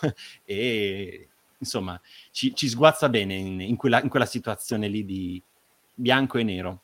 E, e mi, altri commenti che ho letto su internet dicendo: Ah, io di questi non ne conosco neanche uno. Ottimo, se tu stai commentando la pagina di, eh, che ne so, adesso non mi viene un nome di un, un influencer del gioco di ruolo, ma che cacchio ne so, eh, personaggione, questo tipo che fa... Bla bla, e tu stai commentando loro, se dici io di questi non ne conosco manco uno, ottimo, perché vuol dire che abbiamo preso il target, cioè quest, questa cosa non è tanto per te che già conosci il gioco di ruolo e che sei un professionista, e può essere che questa cosa non ti piacerà se sei proprio un certo. integralista del gioco di ruolo, questa cosa è per chi probabilmente quelle persone un po' le ha sentite, no? E probabilmente non sei tu quella persona. Ma uh, anche i padri di famiglia che giocavano, come me e Mauro, che in qualche periodo della loro vita hanno giocato e poi adesso si ritrovano ad ascoltare DJ distrattamente e si trovano con il gioco di quando erano ragazzini e secondo me questo è il target anche, cioè quello che, di riattivare quella passione sopita meravigliosa che magari è stata è terminata con la fine del liceo, la fine dell'università, la fine di tante amicizie magari sulla spiaggia, perché molta gente giocava sulla spiaggia con i propri amici. Quindi è veramente un, un altro tipo di target che io, per fortuna esiste questo, questo progetto. Sì, bisogna, bisogna espandere, cioè anche di Biagio con Camilla, Doc, è, è lì che un'altra infoiatissima che ha iniziato a giocare e non si ferma più è, è lì che espandi il, il, mercato, che è la cosa più figa del mondo, perché poi a Capodanno, invece di tirare fuori il risico e le mazzate sui maroni, magari qualcuno tirerà fuori al cenone una scatola e dirà ciao facciamo una partita GDR eh, ecco, sarà incredibile ecco per, per, esempio di, del gruppo di lavoro di eh, Claudio Di Biagio eh, io non se li conosco di nome no? Camioc, Wilbush lui ma non seguo nessuno di loro direttamente. E quindi giusto, nel senso che quindi è, è un pezzo di pubblico che non certo, sono io dentro, quindi giusto, è, è, giusta quella roba lì. Probabilmente io non seguirò quel progetto, ma Wizard sta parlando a me con quest'altro progetto che invece seguirò. Giusto per rispondere in chat, dice ma che cosa a noi sta piacendo da impazzire il gioco da 30 anni? Certo, perché dipende eh, secondo me da come giochi. Se sei uno gioca per divertirsi, per, potresti apprezzare il fatto che queste persone stanno giocando esattamente come te, per divertimento, o magari ti piace e basta, cioè ci sta, non è che è una legge scritta nella pietra. Saluto Lello comunque. Ciao Lello. Ciao, ciao Lello, non, non, ci conosciamo ma piacere. Vai via via, domande senza pietà in chat, eh. approfittiamo che ci sia qui il buon, il buon Francesco per farle. Ma Francesco, per espandere il mercato, un po' ne abbiamo già parlato, no? il mercato che io intendo come mondo di giocatori di ruolo, non per forza il mercato commerciale, ma il mondo dei giocatori. Cosa manca? Quello che si sta facendo con Radio DJ, eh, ma manca qualcos'altro? Il su, brutto su... tempo, credo. Eh, ok, andare un po' ragione. verso i paesi nordici, Norvegia affini. Assolutamente. Cre- credo che culturalmente, eh, che, credo che il nostro sia un lavorone perché il nostro, dove per nostro intendo quello di divulgatori del gioco, ehm, perché io lo faccio già da prima di Dungeons and DJ col gioco da tavolo, eh, sia difficile perché è proprio un problema, mi viene da dire, culturale. Noi non abbiamo quella tradizione lì, per cui dobbiamo creare una traduzione, una tradizione e non è facile, non è facile per niente. Io... Non, non, secondo me non manca niente, manca solo lo sbatti e il tempo. Ci vogliono generazioni, generazioni, generazioni e arriveremo. Ogni tanto l'esempio più lampante è qualche Twitcher mi dice, eh ma non, non ho più follower come ce li avevo prima, magari durante l'inverno, e gli ho detto, tesoro mio bello, se tu ci pensi, la televisione, i canali di qualsiasi verso l'estate fanno repliche e film degli anni 50, 60, 70, 80 e basta, perché non c'è pubblico che eh, vuole certo. intrattenersi in qualche modo davanti a un video. Per fortuna adesso avendo possibilità di portarsi dietro queste cose, allora abbiamo questa fortuna. Però, come dice giustamente eh, Francesco, dobbiamo lavorare sulle generazioni. Magari non lo vedremo mai questo risultato, ma chi se ne frega. Eh, per, però, però, però sono già, ragazzi, è già tanto cresciuto il fenomeno. Eh? Cioè io uh, non più di dieci anni fa, ma anche cinque, se entravo in una Feltrinelli non vedevo quei giochi in scatola che ci sono adesso, eh? in una Feltrinelli. Manga, per, ad esempio, per, anche eh, i manga in libreria. Perfetto. L'altro giorno sono andato alla Feltrinelli qui in stazione centrale a Milano, sembrava una fumetteria, un piano era tutto fumetti, cioè sta piano piano, sta cambiando, ci, vuole, ci manca solo il tempo, non ci manca, le, le volontà ci sono, le forze ci sono, il gatekeeping uh, fa parte del gioco, uh, non, non, c'è niente che ci manca, ci manca solo il, il, tempo e la pazienza e nel nostro piccolo continuare a fare quello che facciamo. Non possiamo pensare che c'è un tasto che premi e da domani tutti giocano di ruolo, tutti giocano da tavolo. Non funziona così, semplicemente. Avevo visto passare qualche domanda che chiedeva i, i tempi di realizzazione di un progetto come come questo, cioè a puntata. Quindi hai detto tre giorni, avete girato in tre giorni. Allora, la registrazione è già tutta avvenuta, quindi okay. ringrazio tutti quelli che mi stanno dando dei suggerimenti su come masterare, sarebbero veramente stati utilissimi avendoli avuti lì durante il momento uh, della registrazione, ma eh, ormai è andata. Um, dopodiché eh, noi registriamo le puntate, cioè scusa, montiamo le puntate nel, nel, giro della settimana, quindi io sto adesso montando la terza e martedì la devo consegnare. E, e, ci mettiamo tanto a montarle perché siamo dei rompicoglioni, quindi il piano è che io prima ascolto i bianchi, cioè le registrazioni pulite, tutte lunghe, e faccio i tagli contenuto cercando di dargli una struttura narrativa. Una volta che gli ho dato la struttura narrativa, cerco di mettere le basi e gli effetti sonori ancora prima di mettere gli insert del pensiero e di queste cose qui, anche se già una mezza idea ce l'ho quando ho fatto tutto, la mando a Zoltar. Zoltar ascolta e mi dice: No, qui devi rifare, qui taglia, questo non è giusto perché non tagliamo così. E lui me la rimanda, io gliela rimando, lui me la rimanda, io gliela rimando, eccetera, eccetera, per svariate volte. Eh, questa volta Zoltar lo farai nei fine settimana, spero tu sia contento di questa cosa. Ma e... guarda, ho fatto la... Londra l'ho fatta con te e okay, mia moglie. Ok. E, ehm, Tanto è qua vicino, al massimo Zoltar, chiamami che ti porto da mangiare e da bere, vengo a darti conforto. E... Vabbè. Ce la facciamo. Quando, quando la puntata è eh, diciamo pronta per il 70-75% viene girata, cioè noi siamo soddisfatti, io e Zoltar siamo soddisfatti al 70-75%, viene girata anche a One Podcast e a Wizard eh, che così danno anche il loro parere eh, e in genere danno magari anche loro dei suggerimenti del tipo ah qui potremmo fare, qui potremmo dire. Eh, abbiamo completa libertà, quindi possiamo accoglierli o no, ma finora li abbiamo sempre accolti perché sono cose assolutamente ragione- ragionevoli o quando non siamo d'accordo ne discutiamo. Eh, poi arriva ultimo il regista, il mio regista radiofonico che è Daniele Palmieri, eh, che saluto, che magari ci sta guardando, che eh, fa una supervisione musicale totale, quindi ricontrolla le basi, mi dice qui ci starebbe meglio questa, questa voce non suona bene, qui alziamo questi volumi, sei sicuro di questa cosa, E infine eh, la puntata è pronta, il martedì la, la rilasciamo per la vostra per ascoltarla il mercoledì. Così il mercoledì vado a correre e riesco a fare i miei 45 minuti ascoltando la puntata. Tutto, tutto perfetto, vedi, il cerchio che si chiude. Chiedono il pensiero del master, lo hai già, cioè quando lo registri? Eh, in teoria appena finiamo questa conversazione, avrei dovuto fare prima, ma non l'ho ancora scritto tutto, mi mancano ancora un paio di, no, una decina di minuti di puntata da ascoltare, che su 40 comunque è tanto. E, ehm, a proposito, Zoltar, preparati una definizione esatta di tiro salvezza okay. che, ci, che, ci, servirà, che ci servirà e, e, e, e basta, e basta, e basta. Eh, questo, questo, è. Quindi no, Aiut- aiutiamo Zoltar, scrivete in chat la vostra definizione di tiro ecco, salvezza. Grazie. Potrebbe grazie. essere quella usata bravo, per la registrazione. Bravo, bravo, bravo Mauro, bravo. facciamo fare sì. il lavoro nostro ad altri, mi sembra un'ottima idea e... Uh, Spoiler, la, nella terza puntata eh, sarà richiesta un po' di interazione da parte vostra. Voi che ascoltate Dungeons and DJ, ma non ve lo dico, non ve lo, dico lo, vedrete, lo vedrete bene, strada facendo. Bene, benissimo. Che hai, che hai, che hai. È stato bello anche quando si, parla, si parla di gittata dell'incantesimo. Io ho detto, ma come cacchio fa? Cioè, Francesco, chiamiamolo distanza, di gittata lo mettiamo come te, perché è troppo nerd, gittata. E chi è che lo capisce? Quello è stato una bella... Sì. Sì, eh beh, ci abbiamo ragionato tanto, tant'è eh. che lo spieghiamo due volte, lo spieghiamo nei pensieri del master sì. e, e, lo spiega poi il master vero in, in real life. Diciamo. Io mi immaginavo proprio la, la, la moglie di, di, Mauro che guarda, gittata, che cacchio devi gettare? Vabbè. Eh sì, perché sono, sono, termini che noi ormai abbiamo nel nostro DNA. Eh.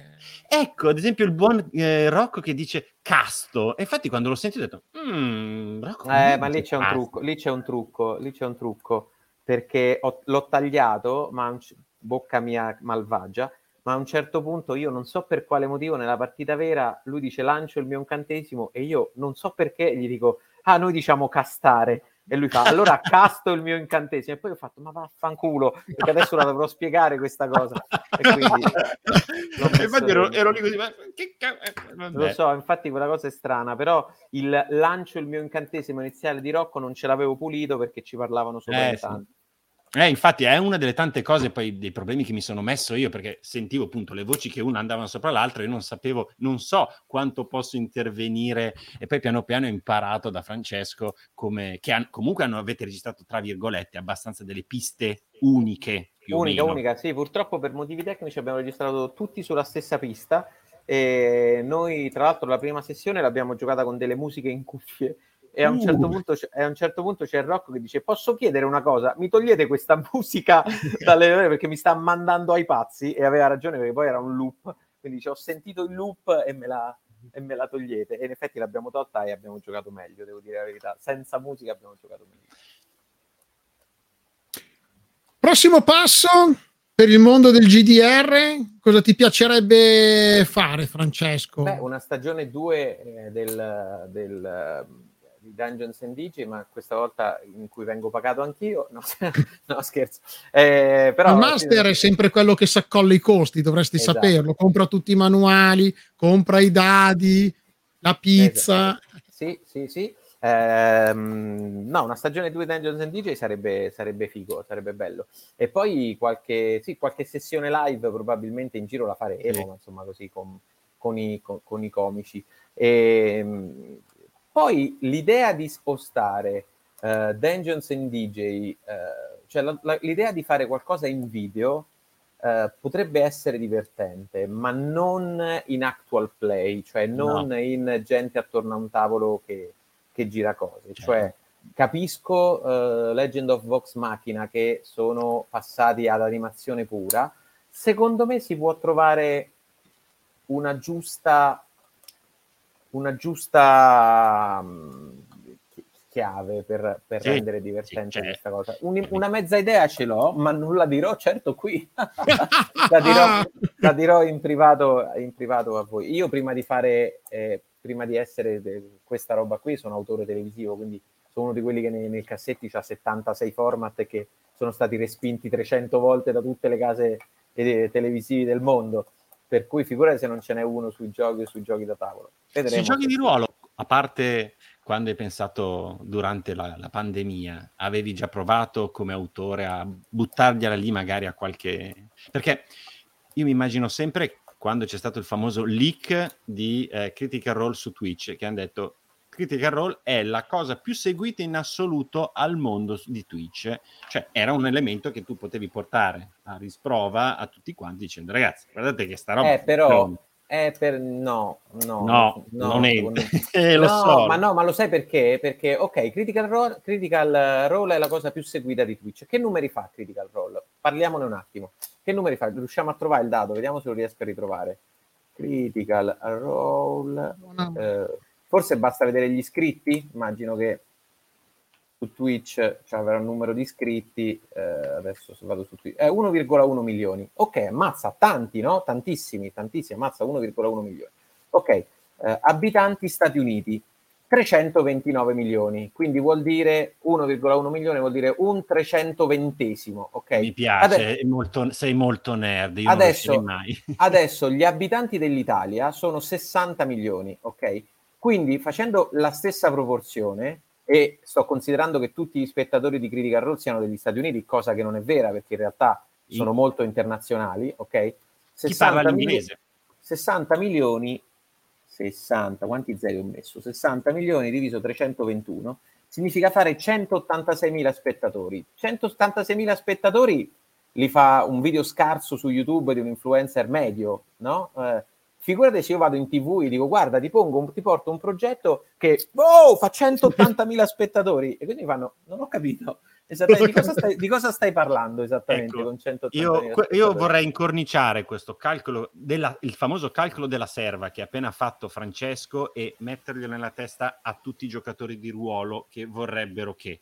Questo è veramente i numeri che sono purtroppo così eh, crudi e, e però sulle piattaforme di streaming si sta aprendo molto eh. certo, eh? Amazon, giusto, Netflix giusto. stanno investendo di più anche su prodotti sperimentali ma perché? ma perché? ma perché eh, Netflix e Amazon vogliono prendere abbonamenti da persone che non si abbonerebbero a quella 186.000 abbonati eh, li fai capito? molto felici capito? Il, pro- felici. il problema come diceva un mio maestro di autoraggio televisivo il problema è sempre il numero dei fustini che vendi non è eh, le cose artistiche, le cose belle che fai.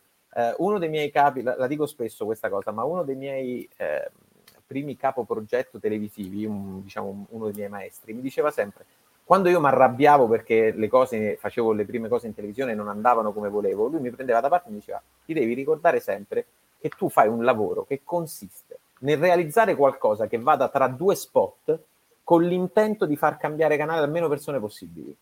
E se tu guardi la televisione da quest'ottica, cioè fare una cosa che metti tra due spot con l'intento di far cambiare, tutto assume in- incredibilmente un altro valore molto rapidamente. Sì. Per cui se io lì metto una cosa che interessa a 186.000 persone in tutta Italia e quelle 186.000 persone non sono davanti alla TV, perché io ti posso garantire che dei nostri fan che stanno qui su Twitch in questo momento davanti alla TV, se ci sta, ne stanno 5 con la TV accesa e neanche sanno perché, ma probabilmente no. Quindi ma riflesso pavloviano. Ma quale produttore mi direbbe certo, come no? Vieni. Un conto invece piattaforme pay per view come Netflix o come Amazon che hanno interesse anche a prendersi queste nicchie perché magari sono nicchie che si abbonano per vedere il tuo progetto o se non si abbonano per vedere il tuo progetto comunque legano il brand a una cosa che li riguarda e che quindi hanno, quello si dice, no? un sentiment positivo nei confronti del brand perché ah, cazzo Amazon è quella che ha creato uh, Legend of Vox Machina, quindi Amazon figa.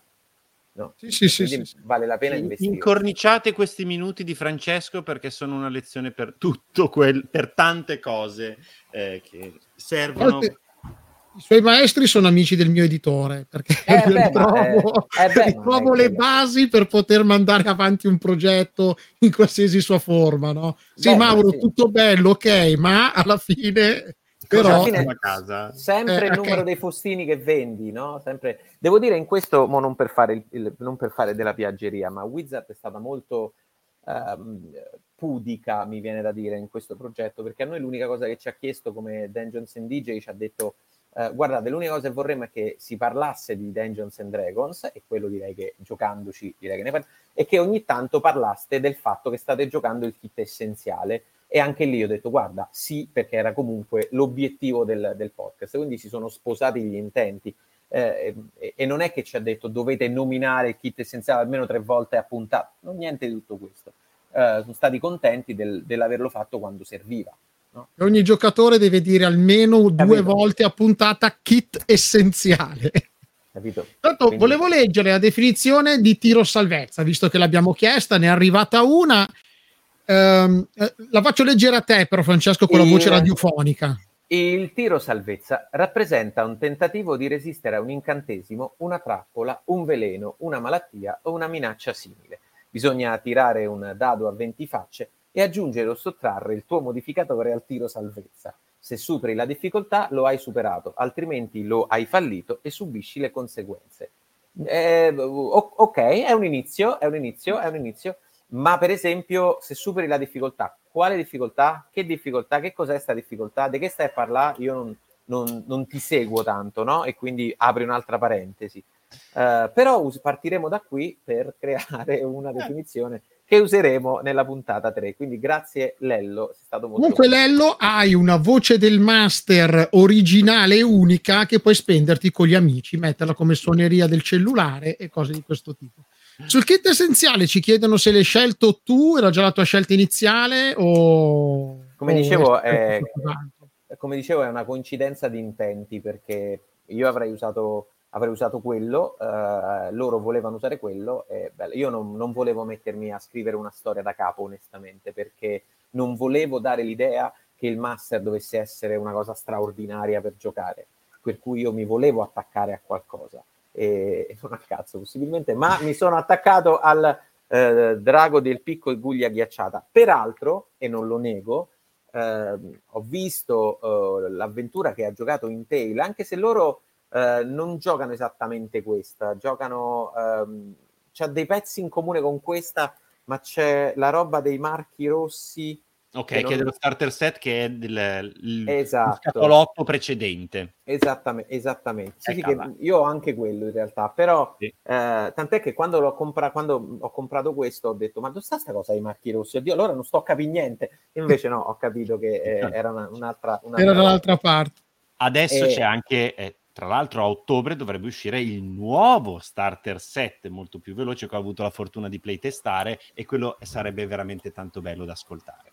Sì. Ah, tra l'altro vi ho portato da vedere per gli ascoltatori, per far vedere quanti starter ci sono, quindi potete continuamente ripartire senza dover affrontare i tre manuali da centinaia di pagine. C'è in inglese per ora e basta lo starter set dedicato a Stranger Things, Stranger Things sì. con un'avventura. Questo a livello di ah. gioco è il più me, però i materiali sono molto belli. Sì. E poi, se volete fare una cosa totalmente pazza, c'è lo starter set dedicato a Rick e Morty, che è veramente da fuori di testa e sono molto belli anche i materiali all'interno. Sì. I dadi gialli, fluo, che sono una figata. Quindi potete starterizzare quindi, un sacco di volte. Quindi Marco Caputo, se sei all'ascolto via Massena 2, alla cortese attenzione di Ciccio Lancia, Radio DJ. L'ho detto, l'ho detto, tanto in radio lo facciamo sempre, lo faccio anche qui. Ci sta, ci sta, ci sta, ci sta, assolutamente. Un, un saluto a Laura che ho visto che è collegata. Che altre e... domande avevamo per il buon Ciccio? Perché ne avevo una marea, però non voglio, so che devi fare anche gli ultimi dieci minuti di, di voce del master, non vorrei sì. tenerti inchiodato qui. No, no, ma, ma quando... tanto... La, una domanda che io faccio sempre ai nostri ospiti che vengono portando dei progetti, no? Qual è stato il momento più bello del, di questa esperienza e quello che ti ha fatto dire ma chi cazzo me l'ha fatto fare? Ma quello che cioè, fatto dove, dire... Se c'è stato ovviamente. Parto dalla fine, quello che mi ha fatto dire ma chi me l'ha fatto fare eh, no, non c'è stato ancora, grazie al cielo, perché è proprio divertente anche montarlo, vi dico la verità, è proprio figo, è proprio avendo questo, come dicevo prima, eh, passando velocemente, eh, non ma guarda, ti posso buttarla lì, forse questa seconda puntata è stata è stata un, un parto, sì, però mh, mm, è stato un parto perché la volevamo fare bene, perché per esempio quando abbiamo mandato quella famosa pronta al 70% a One Podcast e al cliente, loro ci hanno detto ah buona per noi, invece a me no, eh, per cui l'abbiamo, l'abbiamo, voluta far noi figa, ma se no andava bene molto meno. No, al momento chi me l'ha fatto fare non c'è ancora stato, perché ripeto, non capita spesso in questo ambiente di avere un progetto in cui hai il controllo artistico dall'inizio alla fine, di avere una radio illuminata, un cliente, cioè Wizard illuminato che ti lascia la libertà creativa. Per cui quel momento lì non è ancora arrivato.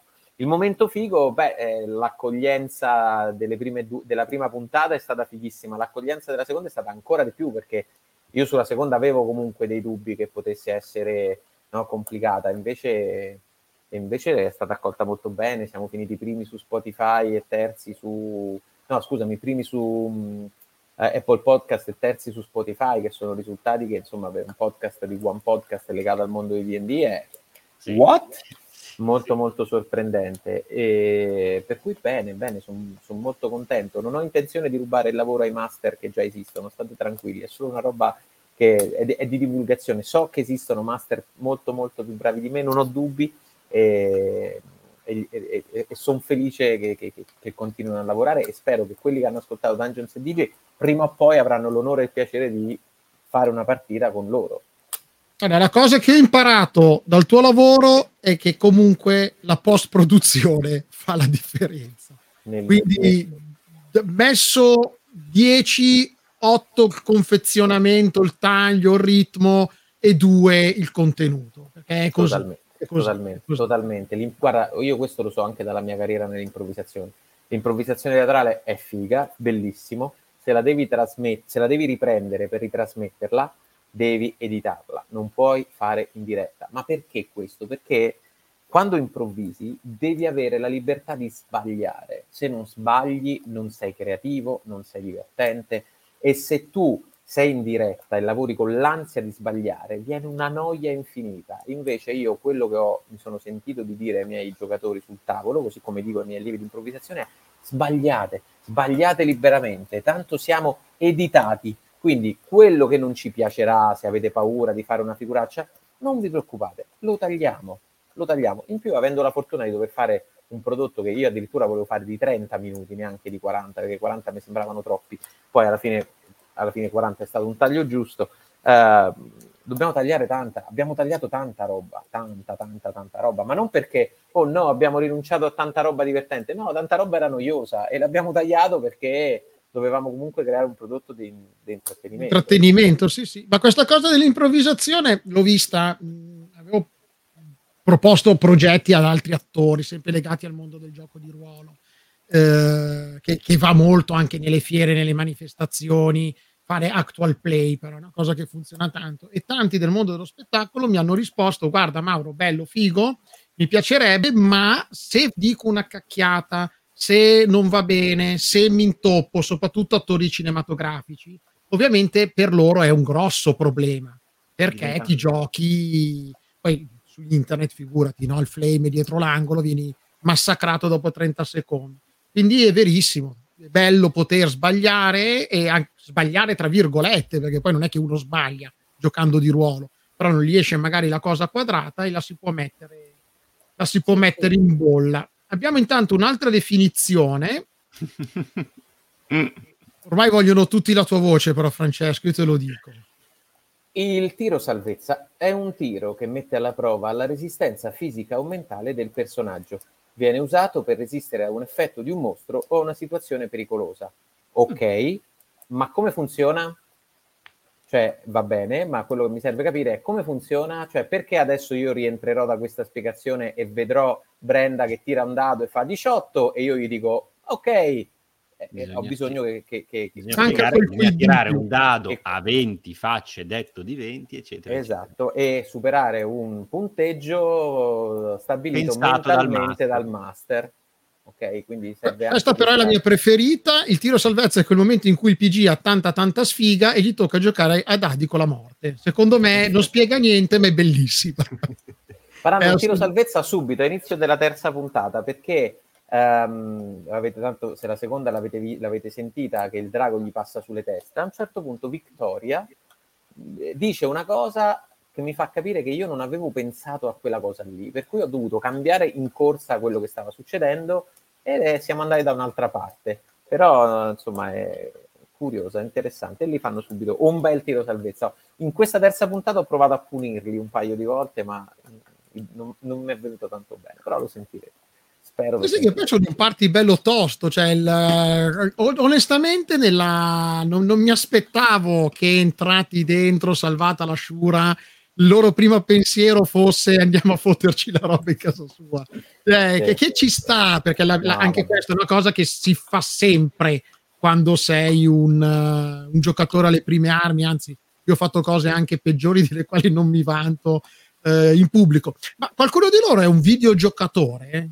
Che tu sì, sappia? Rocco, Rocco, Rocco. Rocco, Rocco, in realtà non è, a parte che Rocco mo lo chiamiamo, anche se sveglio lo facciamo entrare, ma secondo me non, non, non è sveglio. Sì, dai, vogliamo assolutamente un commento sul party, eh, capire quanti i suoi suggerimenti sull'uso delle armi, perché anche lì era bellissimo. Mi scuso per avervi per avervi dato un suggerimento non performante, cioè, e non si capiva se gli stava perculando o se erano scuse vere. È il, è il bello di Rocco, è, cioè, bello di Rocco. questa sua eh, sfingitudine nel modo di, pre- di pre- presentarsi che è quello che non sai mai se ti sta prendendo per oppure ti sta dicendo oppure è serio, sì, lì è una maestria che non si impara, eh. ci nasci è una dote, è un talento naturale per rimanere in tema di giochi di ruolo sì, beh, comunque che... c'è un passaggio in cui parla proprio del forse dobbiamo fare questo tipo di eh, quest, eh, avventura per impratichirci. Qua si vede il retropensiero. Eh, è per quello che lo chiedevo. Alcuni passaggi sono da, da, gioca- da, da, videogiocatore almeno.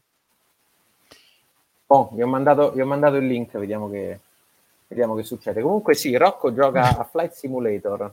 Uh. E, ed, ha, ed, è un grande professionista. Io, tra l'altro, c'è il suo canale che si chiama eh, Tank qualcosa, Rocco Tank, qualcosa del genere, in cui si fa delle gran volate e farsi delle volate eh, in. Um, uh, come si dice? In uh, Flight Simulator col commento di Rocco Tanica ne vale la pena, è molto rilassante, molto divertente anche perché le gran volate a Flight Simulator, ragazzi, cioè se il volo dura 12 ore, sono 12 ore di live. Gioco, esatto. Perché il vero giocatore non fa avanti veloce, fa tutto il volo. Me li ricordo io col Commodore 64. Va, va che però c'è Matteo Curti online. Matteo, ma vuoi entrare?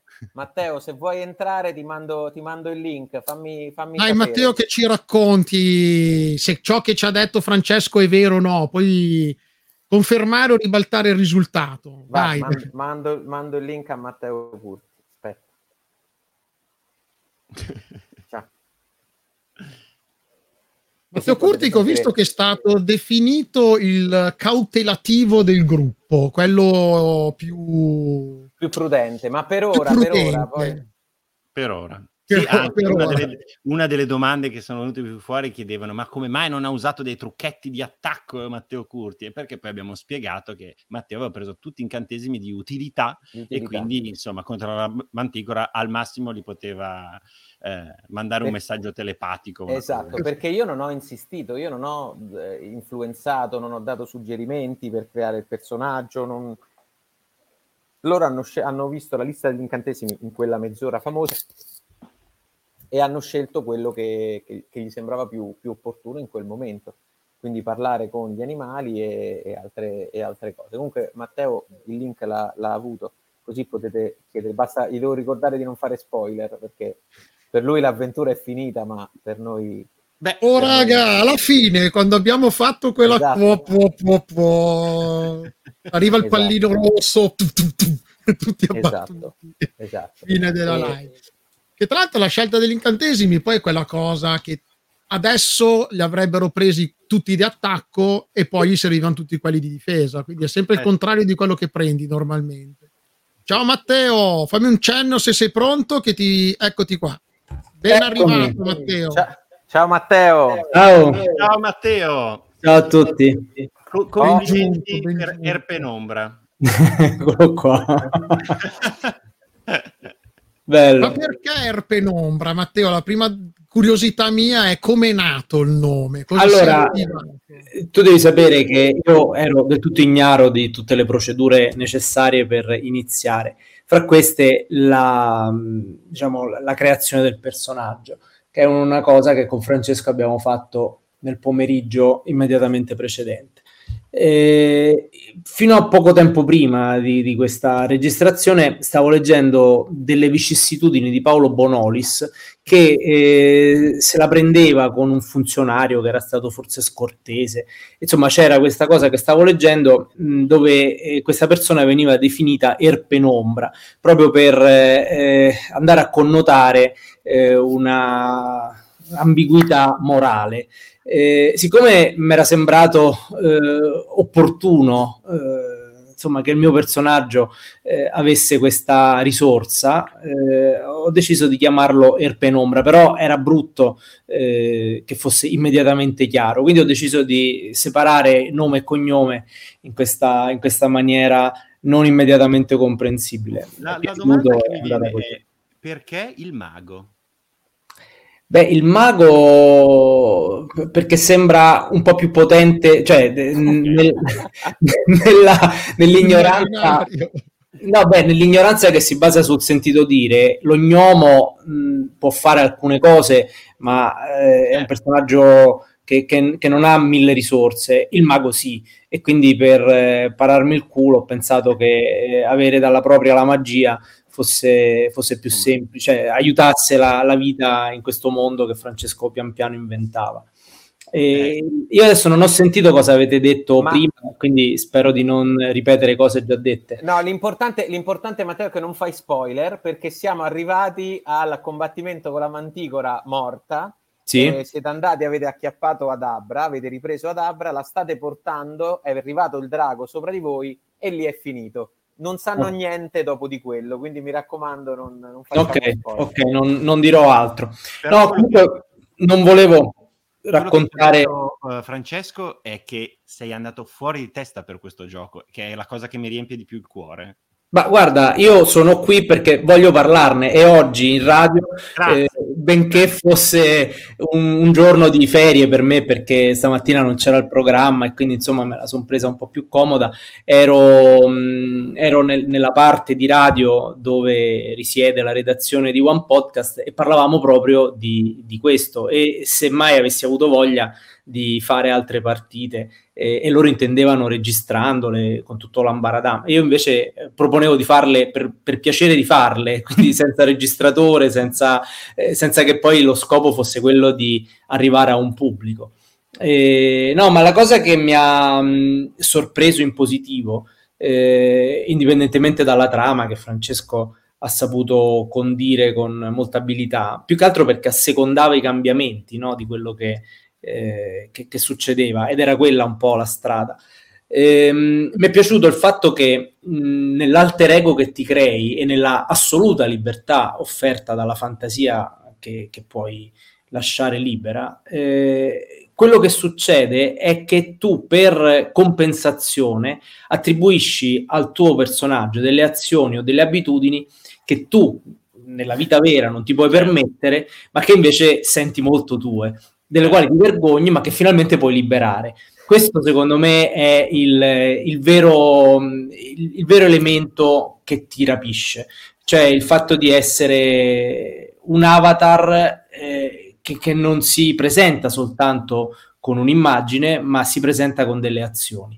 Senti, eh, ti dico solo che nel, a un certo punto, verso il finale, cerco di non fare spoiler nel dirlo, loro troveranno un personaggio che già conoscono, mezzo morto perché è stato aggredito e la prima cosa che fanno è andiamogli a rubare la cassaforte. Cioè questo è un loro amico mezzo morto lì e loro dicono vabbè vediamo una cassaforte che gli possiamo rubare questo è il party il gruppo che io mi sono trovato a gestire però arriverà in puntata 7 quindi abbiamo, abbiamo modo per, per arrivarci.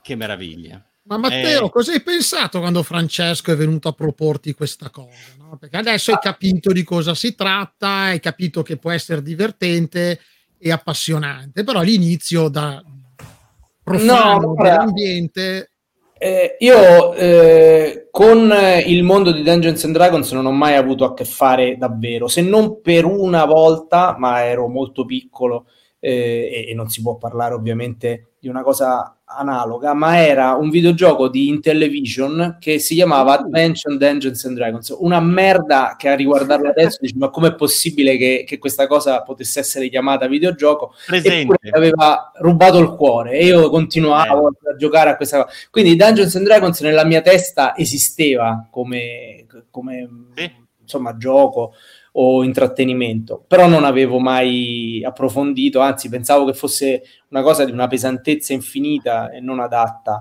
alla scarsa capacità di concentrazione che ormai mi ritrovo da, da, da impaziente eh, fruitore dei social. E, ehm, invece no, eh, ho detto di sì perché mi fido di Francesco, questa è la, la prima cosa. Ecco, volevo far vedere eh, per, per, chi non ha la nostra età di che cosa stiamo parlando. Ecco, questo, questo videogioco eh, è un... Um, allora, c'era il tuo personaggio che si muoveva soltanto in orizzontale e forse neanche in diagonale, poteva fare soltanto degli angoli retti e nelle piazzole eh, in cui culminavano questi sentieri che lui doveva percorrere c'erano dei mostri che dire stilizzati e fare un complimento. E in realtà questi mostri, ecco, uno di questi, questo doveva essere temibile perché era molto grande, poi ce n'erano di più piccoli eh, della forma di un ragno così. Ma è una roba e, orrenda. Tutto quello che questo qui, tutto quello che tu potevi fare era intuire la pericolosità del nemico dal rumore che faceva. Ed erano dei suoni rosa che, eh, che, a un certo punto disturbavano tantissimo il, il, tuo gioco perché c'era una musichetta che invece all'inizio era lieta. Poi diventava, eh, c- c- prendeva delle strade molto ripide questa musica e diventava eh, spaventosa o comunque suggeriva una situazione di pericolo e ti trovavi di fronte a questo coso e lo potevi sconfiggere, credo, soltanto con delle frecce o con dei sacchi. era, era, molto essenziale, ecco, però eh, era una delle prime esperienze con i videogiochi. Anche era, una, quanto... grafica veneristica per l'epoca, eh, ragazzi. anche quanto sviluppava la fantasia, cioè io avevo quella cosa lì color magenta e, sì. eppure per me era veramente un avversario che poteva avere l'incarnazione di tantissime tantissime creature con quella forma, un diavolo, sì. un demone, un troll qualsiasi altra cosa.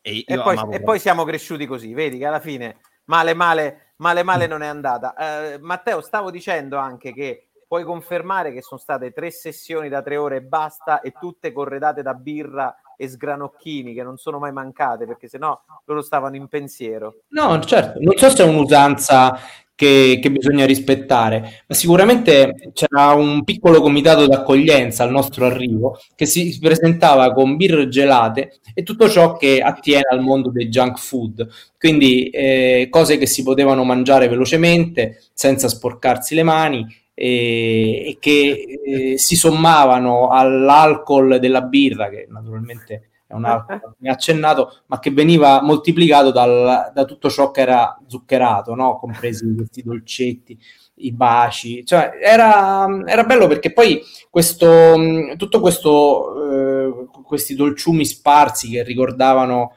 a metà strada fra la cornucopia e la calza della Befana quando uno eh, la apre sul letto perché vuole vedere cosa c'è dentro si mischiavano con i dadi, quindi tu i dadi che erano in mezzo alle caramelle alle, eh, e alle altre cose li trovavi con difficoltà. Poi Francesco ci portava un, un, sacchetto pieno di dadi, noi alla fine abbiamo usato soltanto quello da 20 e quello classico da 6. Eh, gli altri... Ah, no, tanto, ogni tanto quello da 4. Quello da 4, il di 4. Andato a piramide una volta, ma, ma poi insomma oh, non vedo l'ora di usarli tutti. Ma eh, la cosa che... Poi stamattina Brenda eh, ha fatto una storia su, sì. su Instagram buffa perché eh, ci insultava molto mh, mm, col solito meccanismo, no? quando sei a colori è ciò che dici ai tuoi follower e in bianco e nero c'è il fuori onda. E quindi lei spiegava che dopo questa esperienza il nostro gruppo si è unito molto, siamo diventati tutti molto amici e poi invece nel fuori onda diceva sostanzialmente che le abbiamo voltato le spalle, siamo degli stronzi ingrati, che non abbiamo mai più deciso di cercarla. Ehm, però il, a parte questo, che tra l'altro è vero, cioè non, non, ci siamo più sentiti, almeno io non ho più sentito, a parte Francesco che, con cui lavoro, ma eh, gli altri no. Anzi no, ho sentito Vicky per congratularmi con lei del, eh, del successo e, e, oggi ho sentito Rocco. Ah, quindi no, praticamente non ho sentito più solo Brenda. quindi quindi c'è ragione alla fine, Matteo. Esatto, l'ho sentito prima. Eh, sì, eh, praticamente no, il, la cosa che è successa è che si è creata no, questa, questa squadra e il, io immaginavo che all'inizio ci fossero delle fazioni eh, o maschi sì. contro femmine o qualcuno contro... Invece no, questa cosa non si è creata, tanto che io sono finito in carcere per solidarietà. no spoiler, no spoiler. Ah, no spoiler. Ho finito male. Cioè, io delle volte mi lasciavo trasportare dal desiderio di essere solidale col resto del gruppo e facevo delle cose che erano contro il mio volere e soprattutto contro la mia eh, convenienza. Il mio personaggio poi è un personaggio che per natura è, è un eremita eh, uno che tende alla solitudine e che quindi si può anche permettere, diciamo, è legittimato no, a fare eh, delle, delle, azioni che non prevedono la solidarietà. E invece in questo caso... Sì, in questo caso però, perché in genere diciamo il tuo personaggio è una discreta merda con gli altri, sì. possiamo dire Matteo. Ma eh, sì, ehm, ma perché lo sarei nella vita? Va bene così. No, no, in realtà ho cercato soltanto di estremizzare alcune cose. Eh, tra queste eh, ho cercato di inasprire il conflitto generazionale. Quando c'erano degli anziani, io tendevo sempre a essere risoluto. Ecco. Di questo un pochino mi pento. In questa terza puntata che sto montando questi giorni, c'è un momento in cui tu dici: Ma non possiamo prendere Adabra e, da- e tenercela e- e per quando ci servirà come ostaggio. Eh. Questo è è una tua chiacchierata che non lo cancellare perché questa no, cosa no, la rivendico no, no, no, no, infatti non l'ho cancellata, l'ho cancellata. Eh. podcast verità sì, comunque, sì. comunque Matteo sorprendente il successo nel senso che siamo sì. arrivati eh, primi su Apple Podcast terzi su Spotify insomma tanta roba nessuno di noi pensava a una roba del genere no io tra l'altro non so mh, mm, non dico spiegarmelo perché poi sai queste cose funzionano per, per strade che, che, vanno oltre il, il, semplice contenuto di quello che ascolti, anche magari la, l'assortimento di chi, di chi partecipa, la, l'ideazione della storia. Anche se poi eh, io resto comunque ancora un profano, però ho visto che dopo mh, aver pubblicato la prima puntata, eh, alcuni su Instagram già sapevano che avremmo incontrato la manticora. Quindi evidentemente abbiamo seguito un percorso che è standard, che con la manticola ti tocca indipendentemente dalle scelte che fai, a meno di non noi, decidere di, di, noi, abbiamo, noi abbiamo giocato con questo libricino qui che è contenuto nel, nel, nel, nel pacchetto che compri proprio come iniziazione del gioco e mm. quindi i primi passi dell'avventura sono più o meno gli stessi per tutti, le famose prime tre missioni, no? di cui sì. voi un po' ne avete fatte, sono le stesse per tutti e quindi sì, c'è, c'è la manticora. Però ti assicuro che poi da quando tornate dalla seconda missione, non voglio dire che cos'è, da lì è tutto diverso, nessuno ha fatto la stessa cosa che avete fatto voi. Ah, è sorprendentemente male. diverso. Ragazzi, io direi che possiamo avviarci verso la chiusura. Tanto Rocco, Rocco, non mi risponde. Eh, sarà volando, sarà su esatto. Fly Simulator. Rocco. Sarà volando. Sarà atterrando, magari. Sarà atterrando. Probabil- probabil- Ma tu, Matteo, mi confermi che non avevi mai giocato di ruolo? No. Ma che tu sappia, qui è uscito prima, ma che tu sappia, Faso gioca di ruolo? No, cioè, non lo so. Lo, lo, confermo, Faso gioca di ruolo. Ha giocato tanti anni fa. Vabbè, se lo becchiamo glielo chiederemo. Sì, assolutamente. Va bene.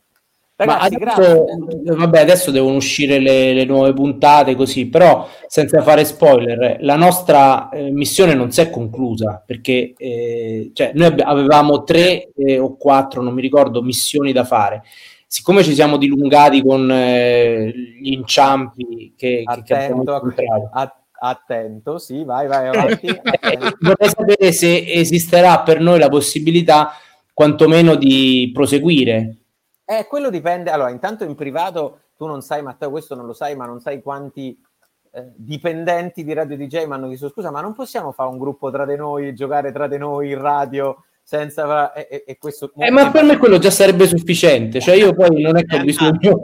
È andato, è andato, mi piace questo... tantissimo. Guarda, io e Zolter siamo di Milano, quindi... Ecco, io abito in Sempione, quindi pure vicino a Massena, si può organizzare senza problemi. Allora guarda, una sera a settimana sequestriamo un salottino della radio e ci mettiamo lì per qualche ora. Esatto. Se e... ci sono le birre si può fare. Quelle sono sempre fresche, non so come c'è questo miracolo della birra fresca che d'improvviso arriva.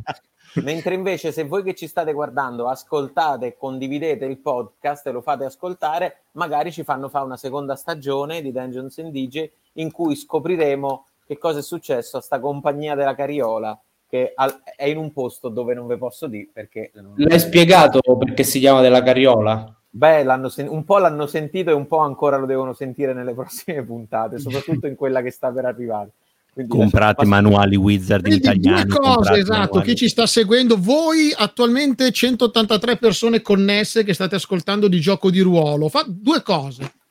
Prendete l'essential kit se non l'avete, il kit essenziale in italiano, se non l'avete ancora comprato e ascoltatevi sulla piattaforma che più vi aggrada, su One Podcast esce prima, ho visto rispetto alle altre piattaforme. Ah sì, hai scoperto che esce prima su One Podcast. Sì, sì, alle 6 meno 10 del mattino c'era su One Podcast, One Podcast che Pensa lo cercavo te. per andare a correre. Pensa te. Pensa Quindi eh, bene. furbini, hai capito? bene, bene. bene. Allora, vi rubano, trovate, vi rubano view nelle altre classifiche. Va, e poi condividete, fate conoscere D&D ai vostri amici, conoscenti e eh, chi più ne ha più ne metta e così poi ci ritroveremo sempre di più a chiacchierare, a giocare di ruolo, che è la cosa più bella che si può fare. Matteo lo conferma perché non sapeva che cos'era, mo' infoiato e c'era master in giro come se fossero degli spaccini. Masterizzi, vuoi masterizzi, masterizzi, tu masterizzi. Ve lo vedo, ve lo vedo. Grazie. Buonanotte a tutti. Ciao ragazzi, buonanotte. Ciao Matteo, buonanotte, grazie. Ciao, grazie. Ciao, ciao Mauro. Ciao, ciao, ciao. Ciao, alla prossima. Lucky Land Casino asking people what's the weirdest place you've gotten lucky? Lucky? In line at the deli, I guess. Aha, in my dentist's office. More than once, actually. Do I have to say? Yes, you do. In the car before my kids' PTA meeting. Really? Yes. Excuse me, what's the weirdest place you've gotten lucky? I never win and tell. Well, there you have it. You can get lucky anywhere playing at LuckyLandSlots.com. Play for free right now. Are you feeling lucky? No purchase necessary. Void where prohibited by law. 18 plus. Terms and conditions apply. See website for details.